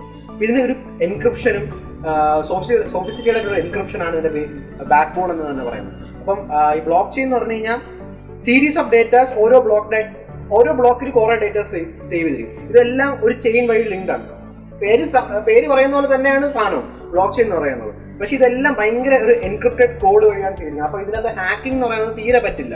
ഹാക്ക് ചെയ്യണമെങ്കിൽ തന്നെ ഒരു ബ്ലോക്ക് ഹാക്ക് ചെയ്യാൻ എനിക്ക് തോന്നുന്നു ഒരു എന്തെങ്കിലും ചേഞ്ച് ഹാക്കിംഗ് പോലും അല്ല. ഒരു ചേഞ്ച് മാറ്റാൻ മിനിമം പത്ത് മിനിറ്റ് നിന്നേ പറ്റും. അതിനെന്തോ ഒരു വാക്കുണ്ട്. എന്തോ വർക്ക് എന്ന് പറയാം. പത്ത് മിനിറ്റ് വർക്ക് ചെയ്ത് അപ്പോൾ അപ്പൊ ഈ ബ്ലോക്ക് ചെയിൻ എന്ന് പറയുന്നത് കോടികൾ കാണും. ഈ ഓരോ കോടികൾ ബ്ലോക്ക് പത്ത് മിനിറ്റ് ചെയ്യുമ്പോൾ തന്നെ പത്ത് അഞ്ഞൂറ് വർഷം എടുക്കും. അപ്പം ഹാക്കിംഗ് എന്ന് പറയുന്ന സംഭവം ഇപ്പോഴത്തെ ഇത് വെച്ചിട്ട് പറ്റത്തേ ഇല്ല. അപ്പൊ അത്ര സെക്യൂർഡ് സാധനമാണ്. അതുകൊണ്ടാണ് മിക്ക ആൾക്കാരും ഈ ബ്ലോക്ക് ചെയിനിലോട്ട് സോറി ക്രിപ്റ്റോ കറൻസിയിലോട്ട് പോകാൻ നോക്കുന്നത്. ഈ ക്രിപ്റ്റോ ബ്ലോക്ക് ചെയിൻ പല രീതിയിലുള്ളതുണ്ട്. ഇപ്പൊ എത്തീരിയം എന്ന് പറയുന്ന ക്രിപ്റ്റോ കറൻസി യൂസ് ചെയ്യുന്ന വേറൊരു ടൈപ്പ് ഓഫ് എന്താ എൻക്രിപ്ഷൻ ആണ്.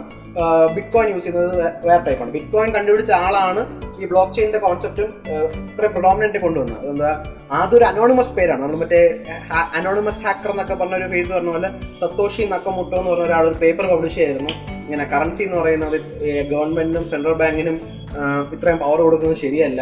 അതിലൊരു ഓട്ടോണോമസ് ആയിട്ട് ഒരു ഡീസെൻട്രലൈസ്ഡ് പവർ വേണം എന്ന് പറഞ്ഞിട്ടാണ് ഈ ക്രിപ്റ്റോ കറൻസി കൊണ്ടുവരുന്നത് ഈ ബ്ലോക്ക് ചെയിന്റെ കോൺസെപ്റ്റ് വന്നതിന് ശേഷമാണ്. കാരണം ഇതിനകത്ത് ഡീറ്റെയിൽസ് ഒക്കെ പക്കയാണ് നീ ഒരു ഡീറ്റെയിൽ ഇട്ട് കഴിഞ്ഞാൽ അത് സ്റ്റോർഡാണ് അതൊരു ചേഞ്ചിന് വരുത്താൻ പറ്റത്തില്ല. ഇപ്പൊ കറപ്ഷൻ ആണെങ്കിൽ ഇപ്പൊ പണ്ടൊക്കെ എന്ന് ഒരു അഡ്മിനിസ്ട്രേറ്റർ ഐ ടി അഡ്മിനിസ്ട്രേറ്ററിനെ വേണമെങ്കിൽ മാറ്റാൻ പറ്റും. ഇപ്പൊ ഒരു ബിൽഡിംഗിൽ എന്തെങ്കിലും ഒരു കറപ്ഷൻ നടക്കുകയാണ്. അപ്പൊ അവിടുത്തെ എന്തെങ്കിലും ആൾക്കാർക്ക് മാനേജറിനോ എല്ലാം മാറ്റാൻ പറ്റും. പക്ഷെ ഇതിന് അങ്ങനെ ഒന്നും ചെയ്യാൻ പറ്റില്ല. ചേഞ്ച് വരുത്തണമെങ്കിൽ ഒന്നി ഒരു ഹാക്കർ ആണെങ്കിൽ പത്ത് മിനിറ്റ് വെച്ച് ഇത്രയും ഓരോ ബ്ലോക്ക് ചെയിന് വേണ്ടി മാറ്റണം. അല്ലെങ്കിൽ എന്താ പറയുക മെജോറിറ്റി വോട്ടിംഗ് വഴി എല്ലാവരും സമ്മതിക്കണം. അങ്ങനത്തെ കുറെ കോൺസെപ്റ്റ് ഉണ്ട്. അപ്പൊ ഇതൊക്കെ എന്താ പറയുക റിയൽ എസ്റ്റേറ്റ് അതേപോലെ മെഡിക്കൽ ഫീൽഡിൽ കൊണ്ടുവരാം മെഡിക്കൽ ഫീൽഡിൽ കൊണ്ടുവരുമ്പം ഒരു പേഷ്യന്റെ എന്താ പറയാ ആം, ജനിച്ചപ്പോൾ തൊട്ടുള്ള മെഡിക്കൽ റെക്കോർഡ്സ് ഓരോ ബ്ലോക്ക് ചെയിൻ ആയിട്ട് സ്റ്റോർ ചെയ്യുകയാണെങ്കിൽ അത് ഒരിക്കലും പോകത്തില്ല. അത് അപ്പോഴും സ്റ്റോർ ആയിട്ട് ഭയങ്കര സെക്യൂർഡ് ആയിട്ട് നിൽക്കും. അതേപോലെ നമ്മുടെ ആധാർ കാർഡിന്റെ നമ്മുടെ ആധാറിലെ എല്ലാ ബയോമെട്രിക്സും സ്റ്റോർ ചെയ്യണം. അതൊക്കെ ഒരു ബ്ലോക്ക് ചെയിൻ ടെക്നോളജിയിലോട്ട് വരികയാണെങ്കിൽ ഈ ബ്രീച്ച് ഒന്നും ഉണ്ടാകത്തില്ല.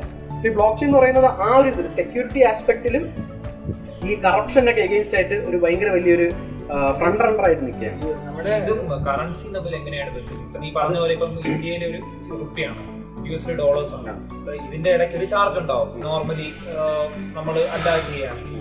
അപ്പൊ ഈ ഇപ്പൊ പറഞ്ഞ ക്രിപ്റ്റോ കറൻസി യൂസ് ചെയ്യുകയാണെങ്കിൽ ചാർജിന്റെ ആവശ്യം ഇല്ല എന്നല്ലേ പറയുന്നത് ഈ കറൻസി ഈ പറയുന്ന നിങ്ങളുടെ ഇവിടെ ഇന്ത്യൻ റുപ്പി ആണ് എന്ന് ആരാണ് പറയുന്നത്? ഗവൺമെന്റ് അല്ലേ പറയുന്നത്?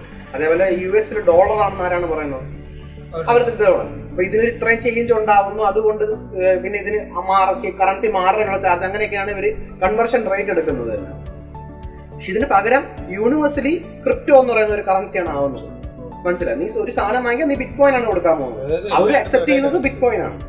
അത് കൺവേർട്ട് ആവുന്നില്ല. ഇതിന്റെ ബേസിക്സ് തുടങ്ങിയ നമ്മുടെ ടൂ തൗസൻഡ് എയ്റ്റിൽ ബാങ്കിങ് ക്രൈസിസ് ഉണ്ടായിരുന്നു. അപ്പൊ ആ സമയത്ത് പൈസ ട്രാൻസാക്ട് ചെയ്യാൻ വേണ്ടിയിട്ട് ഭയങ്കര ബുദ്ധിമുട്ടാണ്. അപ്പൊ അതിന്റെ ഒരു സൊല്യൂഷൻ ആണ് actually crypto currency crypto currency എന്ന് വരുമ്പോഴത്തേക്കും നമുക്ക് ഒരു ബാങ്കിന്റെ ആശ്രയമില്ല. ഡയറക്റ്റ്ലി എനിക്കിപ്പോ ഏത് യു എസ് എന്നുകൊണ്ട് ഇങ്ങോട്ട് പൈസ കഴിക്കാൻ ജസ്റ്റ് നിന്റെ വാളറ്റ് കോഡ് മാത്രം മതി. ഡയറക്റ്റ് പൈസ ഇങ്ങോട്ട് വരും. ഇത്ര ടൈം കുറച്ച് ടൈം എടുക്കുമെന്ന് തോന്നുന്നു. അതിന്റെ ഒരു ആവശ്യം എന്ന് പറഞ്ഞ ആൾക്കാരുണ്ട്. എന്ന് പറഞ്ഞു കഴിഞ്ഞാൽ ഇപ്പൊ നീ ഒരു ട്രാൻസാക്ഷൻ ഞാനൊരു ട്രാൻസാക്ഷൻ അയക്കുകയാണ് ഒരാൾക്ക് വേണ്ടി. ഇത് ഓത്തറൈസ് ചെയ്യാൻ വേണ്ടി മൈനേഴ്സ് എന്ന് പറഞ്ഞ ആൾക്കാരുണ്ട്. ഇവരും ചെയ്യണമെന്ന് പറഞ്ഞാൽ ഇവർ ഇത് എൻകോഡ് ചെയ്യുന്നത്. ഭയങ്കര കോംപ്ലിക്കേറ്റഡ് മാത്തമാറ്റിക്കൽ പ്രോബ്ലംസ് ആണ്. ഭയങ്കര സൂപ്പർ കമ്പ്യൂട്ടർ പോലത്തെ ഒരു കമ്പ്യൂട്ടർ വെച്ചാണ് സോൾവ് ചെയ്യുന്നത്. ഇവർ സോൾവ് ചെയ്യുമ്പോഴാണ് ഇത് ഓതറൈസ് ആവുന്നു. ഈ- സംഭവം ഓതറൈസ് ആവും ഇത് ഓതറൈസ് ആകുമ്പോൾ ഇവർക്ക് കിട്ടുന്നത് ബിറ്റ് കോയിൻ ആണ് ഇൻ റിട്ടേൺ ഇവർക്ക് കിട്ടുന്ന റിവാർഡ് ആയിട്ട് വരുന്നത് അങ്ങനെയാണ് ഇപ്പൊ വർക്ക് ചെയ്യുന്നത്. അതായത് നമ്മൾ ഒരു എത്ര? പതിനൊന്ന് ലക്ഷം ഈ- ഞാൻ വെറുതെ ഞാൻ സിറ്റുവേഷൻ എനിക്ക് ഒരു ഞാൻ ഇരുപത്തിനാല് ലക്ഷം രൂപ എങ്ങോട്ട് എവിടെ ട്രാൻസ്ഫർ ചെയ്യുന്നു അവർ നമുക്ക് ആ കാശ് വെച്ച് അവരെന്താണ് ചെയ്യുന്നത്? മീൻസ് എടാ എന്ന് വെച്ചാൽ ഈ ഒരു സംഭവം വെച്ചാൽ എല്ലാ പൈസയും വർക്ക് ചെയ്യുന്ന പോലെ തന്നെ ഡിമാൻഡും സപ്ലൈയും വെച്ചിട്ടാണ് ഒരു കറൻസിയുടെ വില നിശ്ചയിക്കപ്പെടുന്നത്. ഇപ്പം ഇന്ത്യൻ റുപ്പിക്ക് ഡിമാൻഡ് കൂടുതലാണെന്നുണ്ടെങ്കിൽ ഇതിന് സപ്ലൈ കുറയ്ക്കും അപ്പോൾ അതിന് പൈസ കൂടും. വാല്യൂ യു എസ് ഡോളറിന്റെ വാല്യൂ കൂടും. അതേപോലെ തന്നെയാണ് ബിറ്റ് കോയിൻ ബിറ്റ് കോയിൻ ഇപ്പം ആവശ്യക്കാർ കൂടുതലാണെന്നുണ്ടെങ്കിൽ അതിന്റെ റേറ്റ് കൂടുതലായിരിക്കും. സപ്ലൈ കൂടുന്ന സമയത്ത് കുറയും. അപ്പം ചില സമയത്തൊക്കെ ഇപ്പം ക്രൈസിസ് വരുന്ന ഇപ്പോൾ കോവിഡ് ക്രൈസിസ് ഒക്കെ വരുമ്പോഴത്തേക്ക് എല്ലാവരുടെയും പൈസ അതായത് ഫിസിക്കൽ മണി ഒരിക്കലും തെക്കാറുണ്ട് അപ്പോൾ പൈസ അവർ കൺവേർട്ട് ചെയ്ത് ബിറ്റ്കോയിനിലോട്ട് നോക്കും അപ്പോൾ അതിന്റെ ഡിമാൻഡ് കൂടും. സപ്ലൈ കുറയും. അപ്പോൾ അതിന് റേറ്റ് കൂടും. ഇങ്ങനെയാണ് അതിന്റെ റേറ്റ് റെഗുലേഷൻ ആക്ച്വലി നടക്കുന്നത്. എല്ലാ കറൻസിയും ഇതേപോലെ. ഇപ്പം ബിറ്റ് കോയിൻ ആണ് ഏറ്റവും കോസ്റ്റ്ലി ആയിട്ടുള്ള കറൻസി ആയിട്ട് വരുന്നത്. അപ്പൊ അതിന് ഇത്രയും റേറ്റ് ഉള്ളതുകൊണ്ട് ഇതിനെ ഡിപ്പെൻഡന്റ് ആയിട്ട് ഇഷ്ടം പോലെ ഇത്തേറിയം പോലത്തെ ഇഷ്ടം പോലെ കോയിൻസ് ഉണ്ട്. അപ്പൊ അതിന്റെ റേറ്റ് ഫ്ലക്ച്വേറ്റ് ചെയ്യും. ഇത് നമ്മളെ എനിക്കൊന്ന് കമ്പയർ ചെയ്യണമെന്നുണ്ടെങ്കിൽ യു എസ് ഡോളറും നമ്മുടെ ബിറ്റ് കോയിൻ ആയിട്ട് കമ്പയർ ചെയ്യാം. കാര്യം യു എസ് ഡോളറിന്റെ റേറ്റ് വെച്ചിട്ടാണ് ബാക്കിയുള്ള കറൻസീസിന്റെ റേറ്റ് ഡിറ്റർമിൻ ചെയ്യുന്നത്. പോലെ ബിറ്റ് റേറ്റ് വെച്ചിട്ടാണ് ബാക്കിയുള്ള കറൻസി ഡിഫർ ചെയ്യുന്നത്. ബിറ്റ് കോയിൻ വാങ്ങിക്കാൻ പല പ്ലാറ്റ്ഫോംസ് ഉണ്ട്. അതിനകത്ത് ഇപ്പം ആദ്യമൊക്കെ കുറച്ച് മൈൻഡ് ചെയ്തൊക്കെയാണ്. ഇപ്പൊ എനിക്ക് തോന്നുന്നു set number of bit coins ഉണ്ട്. വേൾഡ് സർക്കുലേറ്റ് സർക്കുലേറ്റ് ചെയ്തുകൊണ്ടിരിക്കുകയാണ്. ഒരു മിനിമം എത്ര എമൗണ്ട് ആയി കഴിയുമ്പോൾ നിൽക്കും പിന്നെ അത്ര എമൗണ്ട് മാത്രമേ കാണത്തുള്ളൂ എന്നാണ് പറയപ്പെടുന്നത്. കാരണം ഇൻഫിനിറ്റ് ആയിട്ട് ഇൻഡെഫിനിറ്റ് ആയിട്ട് ഒരു നമ്പർ ഉണ്ടെങ്കിൽ പിന്നെ അത് ഇൻവാലിഡ് ആയി. പൈസ ചുമ്മാ അടിച്ച് കിടക്കുന്ന പോലെ ആവും കോയിൻ ഉള്ളത്. അപ്പം എനിക്ക് ഇപ്പൊ നടക്കുന്ന വെച്ചാൽ ട്രേഡിംഗ് ആണ് നടക്കുന്നത്. കറൻസി ട്രേഡിംഗ് ആണ് നമ്മൾ കേൾക്കുന്ന ന്യൂസ് മൊത്തം. ഇപ്പൊ ഒരാൾ ബിറ്റ് കോയിൻ വാങ്ങിക്കുന്നു വിൽക്കുന്നു അത് ബിറ്റ് കോയിൻ തന്നെയാണ് വാങ്ങിക്കുന്നത് വിൽക്കുന്നത്. അതായത് ഒരു സാധനം വാങ്ങിക്കുന്ന കോൺസെപ്റ്റിലോട്ട് ഇതുവരെ എത്തിയിട്ടില്ല. ഡാർക്ക് വെബിലൊക്കെ കുറച്ച് നടക്കുന്നുണ്ട്. കാരണം അതിന്റെ ഒരു നെഗറ്റീവ് സൈഡാണ് കാരണം ഇപ്പം ഡാർക്ക് വെബ് എന്ന് പറഞ്ഞ സൈറ്റിൽ കയറി വരുന്ന ഇല്ലീഗൽ സാധനങ്ങൾ വാങ്ങിക്കുമ്പോൾ ബിറ്റ് കോയിൻ വഴി വാങ്ങിക്കുകയാണെങ്കിൽ ട്രേസ് എടുക്കാൻ പാടായിരിക്കും. എവിടെ നിന്നാണ് ഇത് വന്നേന്നുള്ളൊരു കോൺസെപ്റ്റിലുണ്ട് അത് കാരണം എൻക്രിപ്റ്റ് ചെയ്യാൻ എൻക്രിപ്ഷൻ ഒക്കെ ചെയ്താൽ മാത്രമേ വരത്തുള്ളൂ. അല്ലാതെ ഇതിലുള്ളവർക്ക് മാത്രമേ ഇതിനുള്ള ഇൻഫർമേഷൻ കിട്ടത്തുള്ളൂ. ഇപ്പോൾ നടക്കുന്ന കാര്യം എന്ന് പറഞ്ഞു കഴിഞ്ഞാൽ നമ്മുടെ സ്റ്റോക്ക് എക്സ്ചേഞ്ചിലും ഫോറക്സിൽ നടക്കുന്ന ഒരു സംഭവമാണ്. ഫോറക്സ് എന്ന് പറഞ്ഞു കഴിഞ്ഞാൽ ഇപ്പം നമുക്ക് കറൻസി പെയറിലാണ് ട്രേഡ് ചെയ്യുന്നത്. സ്റ്റോക്ക് എക്സ്ചേഞ്ച് വർക്കാൻ അറിയാലോ? നമ്മുടെ സ്റ്റോക്ക് ഇപ്പം കൂടിയിരിക്കുന്ന സ്റ്റോക്ക് നമ്മൾ വാങ്ങിച്ചിട്ട് കുറഞ്ഞിരിക്കുന്നത് വിൽക്കുമ്പോൾ നമുക്ക് അത്രയും ലാഭം കിട്ടുന്നു. ശരിക്കും നമ്മളൊരു കമ്പനീന്റെ ഒരു പാർട്ട് വാങ്ങിച്ച് വിൽക്കുന്ന പോലെയാണ്. പക്ഷെ അതിനെ മെറ്റീരിയലൈസ് ചെയ്യുമ്പോഴേക്കും എന്താ പറയുക ഡോക്യുമെന്റ് ആക്കുമ്പോഴാണ് നമ്മൾ ഈ സ്റ്റോക്ക് എക്സ്ചേഞ്ചിനുള്ള കോൺസെപ്റ്റ് വരുന്നത്. അതേപോലെയാണ് ഫോറക്സ് എന്ന് പറയുന്നത്. ഫോറക്സ് എന്ന് പറയുമ്പോൾ ഓരോ രണ്ട് കറൻസി പേയേഴ്സ് ആണ് എടുക്കുന്നത്. ഫോർ എക്സാമ്പിൾ പറയുകയാണെങ്കിൽ യു എസ് ഡോളറും പൗണ്ടും ബ്രിട്ടീഷ് പൗണ്ട് എടുക്കുകയാണ്. അപ്പൊ ഇതിന്റെ പേരിൽ നമ്മൾ വാങ്ങിക്കും.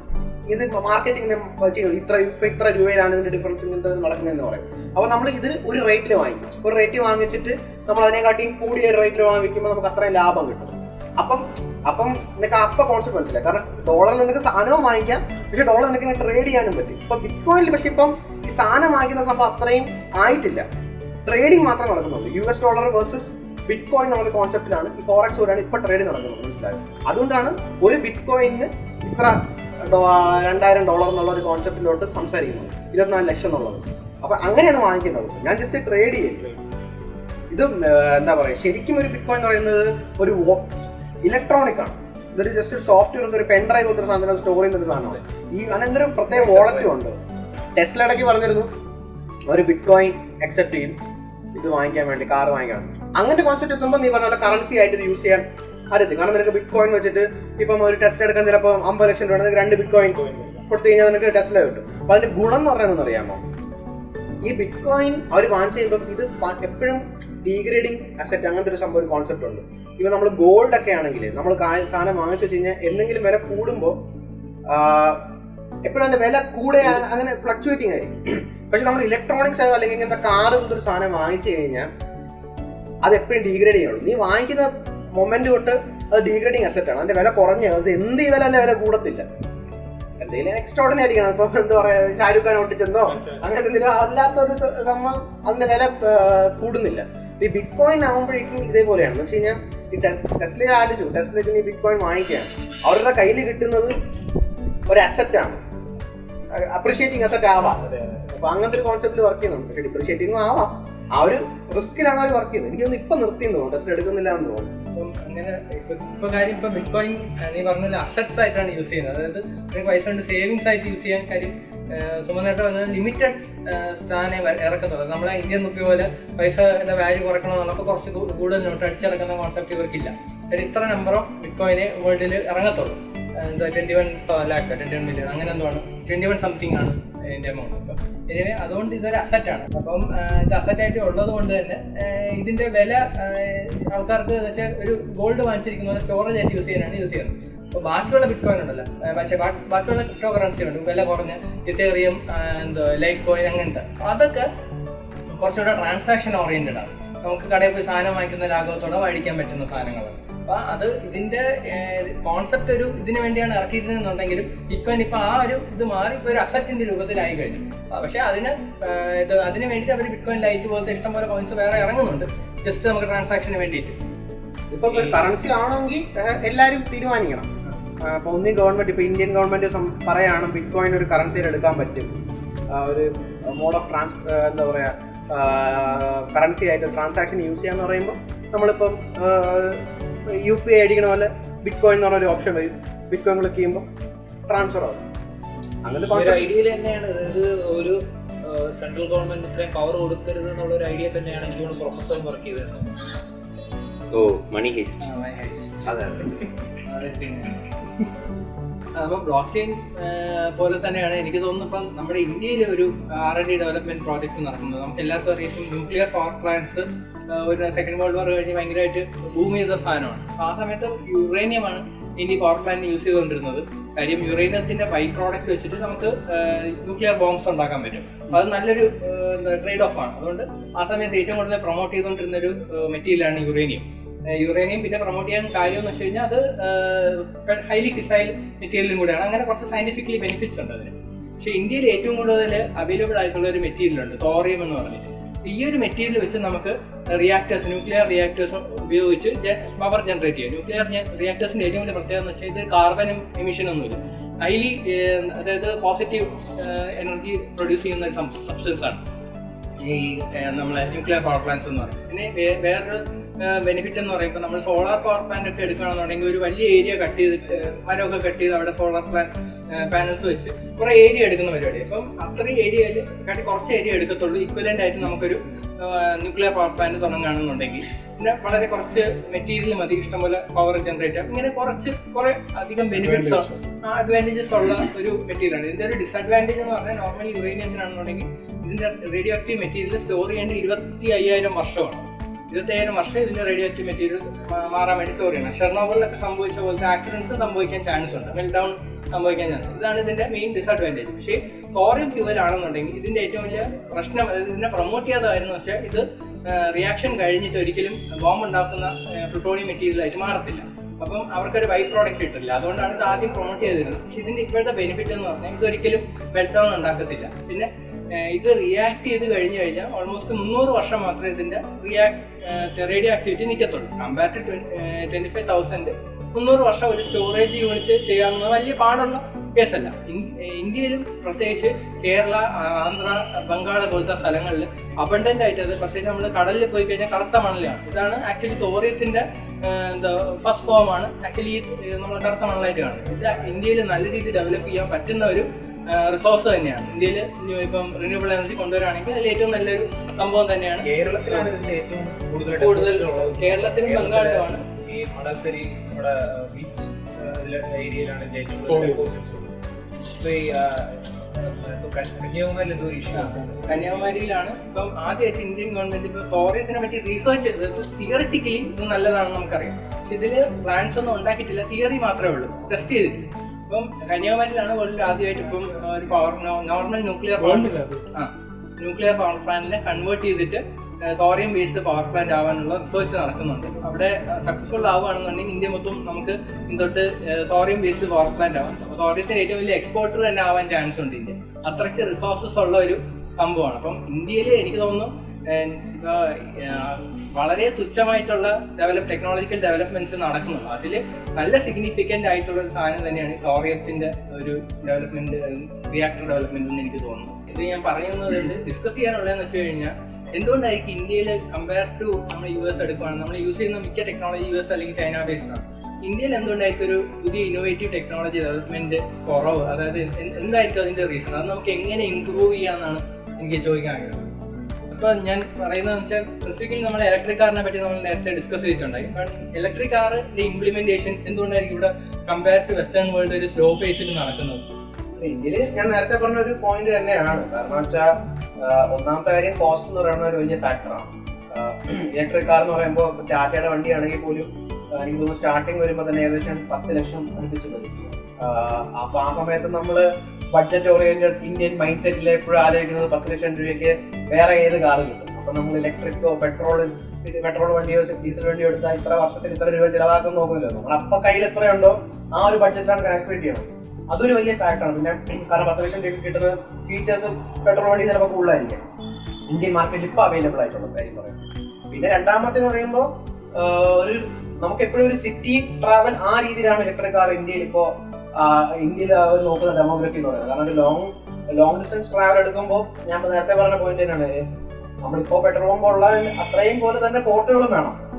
ചാർജിങ് പോർട്ടുകൾ ഉണ്ടെങ്കിൽ മാത്രമേ നമുക്ക് ലോങ് ഡിസ്റ്റൻസ് ട്രാവലിന് പോകുമ്പോൾ ഇതൊരു കാർ എന്നുള്ള ഒരു പ്രോപ്പർ കാർ എന്നുള്ള രീതിയിൽ നമുക്ക് എന്താ പറയുക പ്രൊമോട്ട് ചെയ്യാനെങ്കിലും പറ്റത്തുള്ളൂ.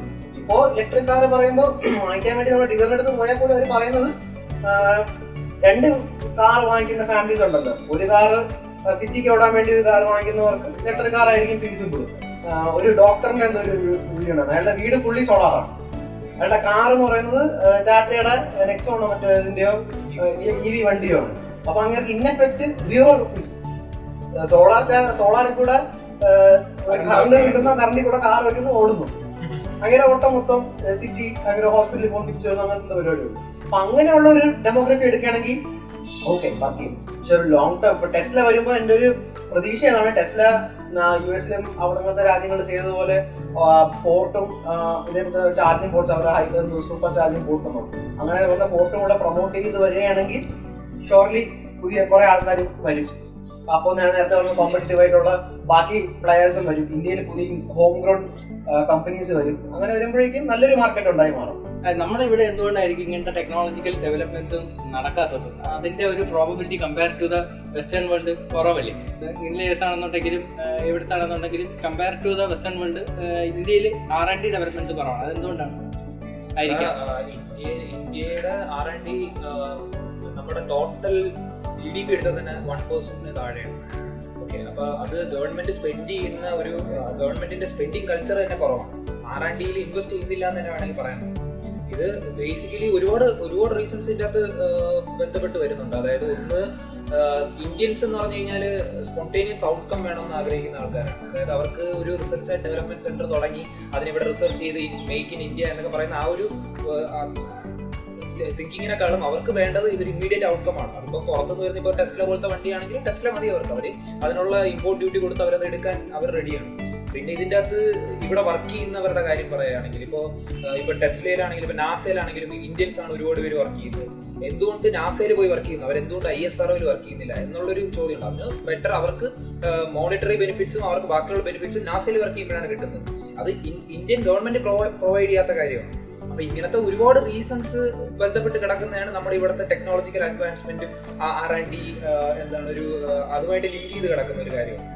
എനിക്ക് തോന്നുന്നു അത് പറഞ്ഞ എനിക്കൊരു കാര്യം ഇപ്പൊ അനു പറഞ്ഞപ്പോ തോന്നിയെന്ന് വെച്ച് കഴിഞ്ഞാൽ ഇപ്പം ഈസ് ഓഫ് ഡൂയിങ് ബിസിനസ് എന്ന് പറഞ്ഞൊരു ഫാക്ടർ ഉണ്ട്. ഇപ്പം ആർ എൻ ഡി ഡെവലപ്മെന്റ് എപ്പോഴും ഗവൺമെന്റ് തന്നെ സ്റ്റാർട്ട് ചെയ്യണമെന്നില്ല. ഒരു പ്രൈവറ്റ് ബിസിനസ് ഓണേഴ്സിന് ആർ എൻ ഡി ഇപ്പം ease ease of doing business ഇവിടെ ഇന്ത്യൻ കമ്പാരിറ്റീവ്ലി പുറത്ത് വെച്ച് നോക്കുമ്പോൾ കുറവാണ്. ഒരു ബിസിനസ് സ്റ്റാർട്ട് ചെയ്തെടുക്കുക അത് റൺ ചെയ്യുക പിന്നെ അതിന്റെ ഒരു wing research and development development വിങ്ങിലോട്ട് fund കൊടുക്കുക എന്ന് പറഞ്ഞിട്ടുള്ള കാര്യങ്ങളൊക്കെ വളരെ എന്തോ ബുദ്ധിമുട്ടായിട്ടുള്ള കാര്യമാണ് ഇന്ത്യയിൽ പേപ്പർ ഉറക്കം കൂടുതലാണ്. അപ്പൊ അതുകൊണ്ട് കൂടെ തന്നെ ആയിരിക്കും ചിലപ്പോൾ ഇന്ത്യയിൽ ഇത് ഇങ്ങനെ ഇഷ്ടംപോലെ കാരണങ്ങൾ കാണണം. ഇപ്പൊ ഈസ് ഓഫ് ഡൂയിങ് ബിസിനസ് പറഞ്ഞത് ഇവിടെ നടക്കുന്ന പേപ്പർ വർക്കുകളാണെങ്കിലും അത് രണ്ടായിരത്തി പതിനാല് ഗവൺമെന്റ് വന്നതിന് ശേഷം പേരിന് മാത്രം അവർ പറയുന്നുണ്ട്. ഈസ് ഓഫ് ഡൂയിങ് ബിസിനസ് നന്നായി കഴിഞ്ഞാൽ ഒരുപാട് മേക്ക് ഇൻ ഇന്ത്യ പദ്ധതികൾ വരും എന്ന് പറയുന്നുണ്ട്.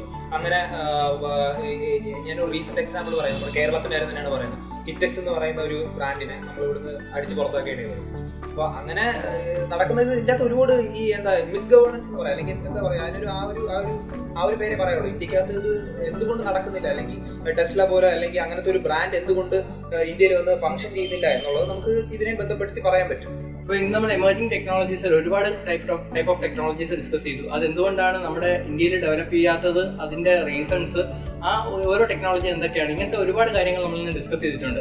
അപ്പോൾ നമ്മളെ പോഡ്കാസ്റ്റ് നിങ്ങൾക്ക് ഇഷ്ടപ്പെടുവാണ് ഇഷ്ടപ്പെട്ടിട്ടുണ്ടെങ്കിൽ ലൈക്ക് ചെയ്യുക ഷെയർ ചെയ്യുക സബ്സ്ക്രൈബ് ചെയ്യുക. ഇന്നത്തെ പോഡ്കാസ്റ്റിൽ ഞാൻ ജെയ്സുമൻ എന്റെ കൂടെ ഉള്ളത് Arun Sriram Keshav and Suman. This can over coffee signing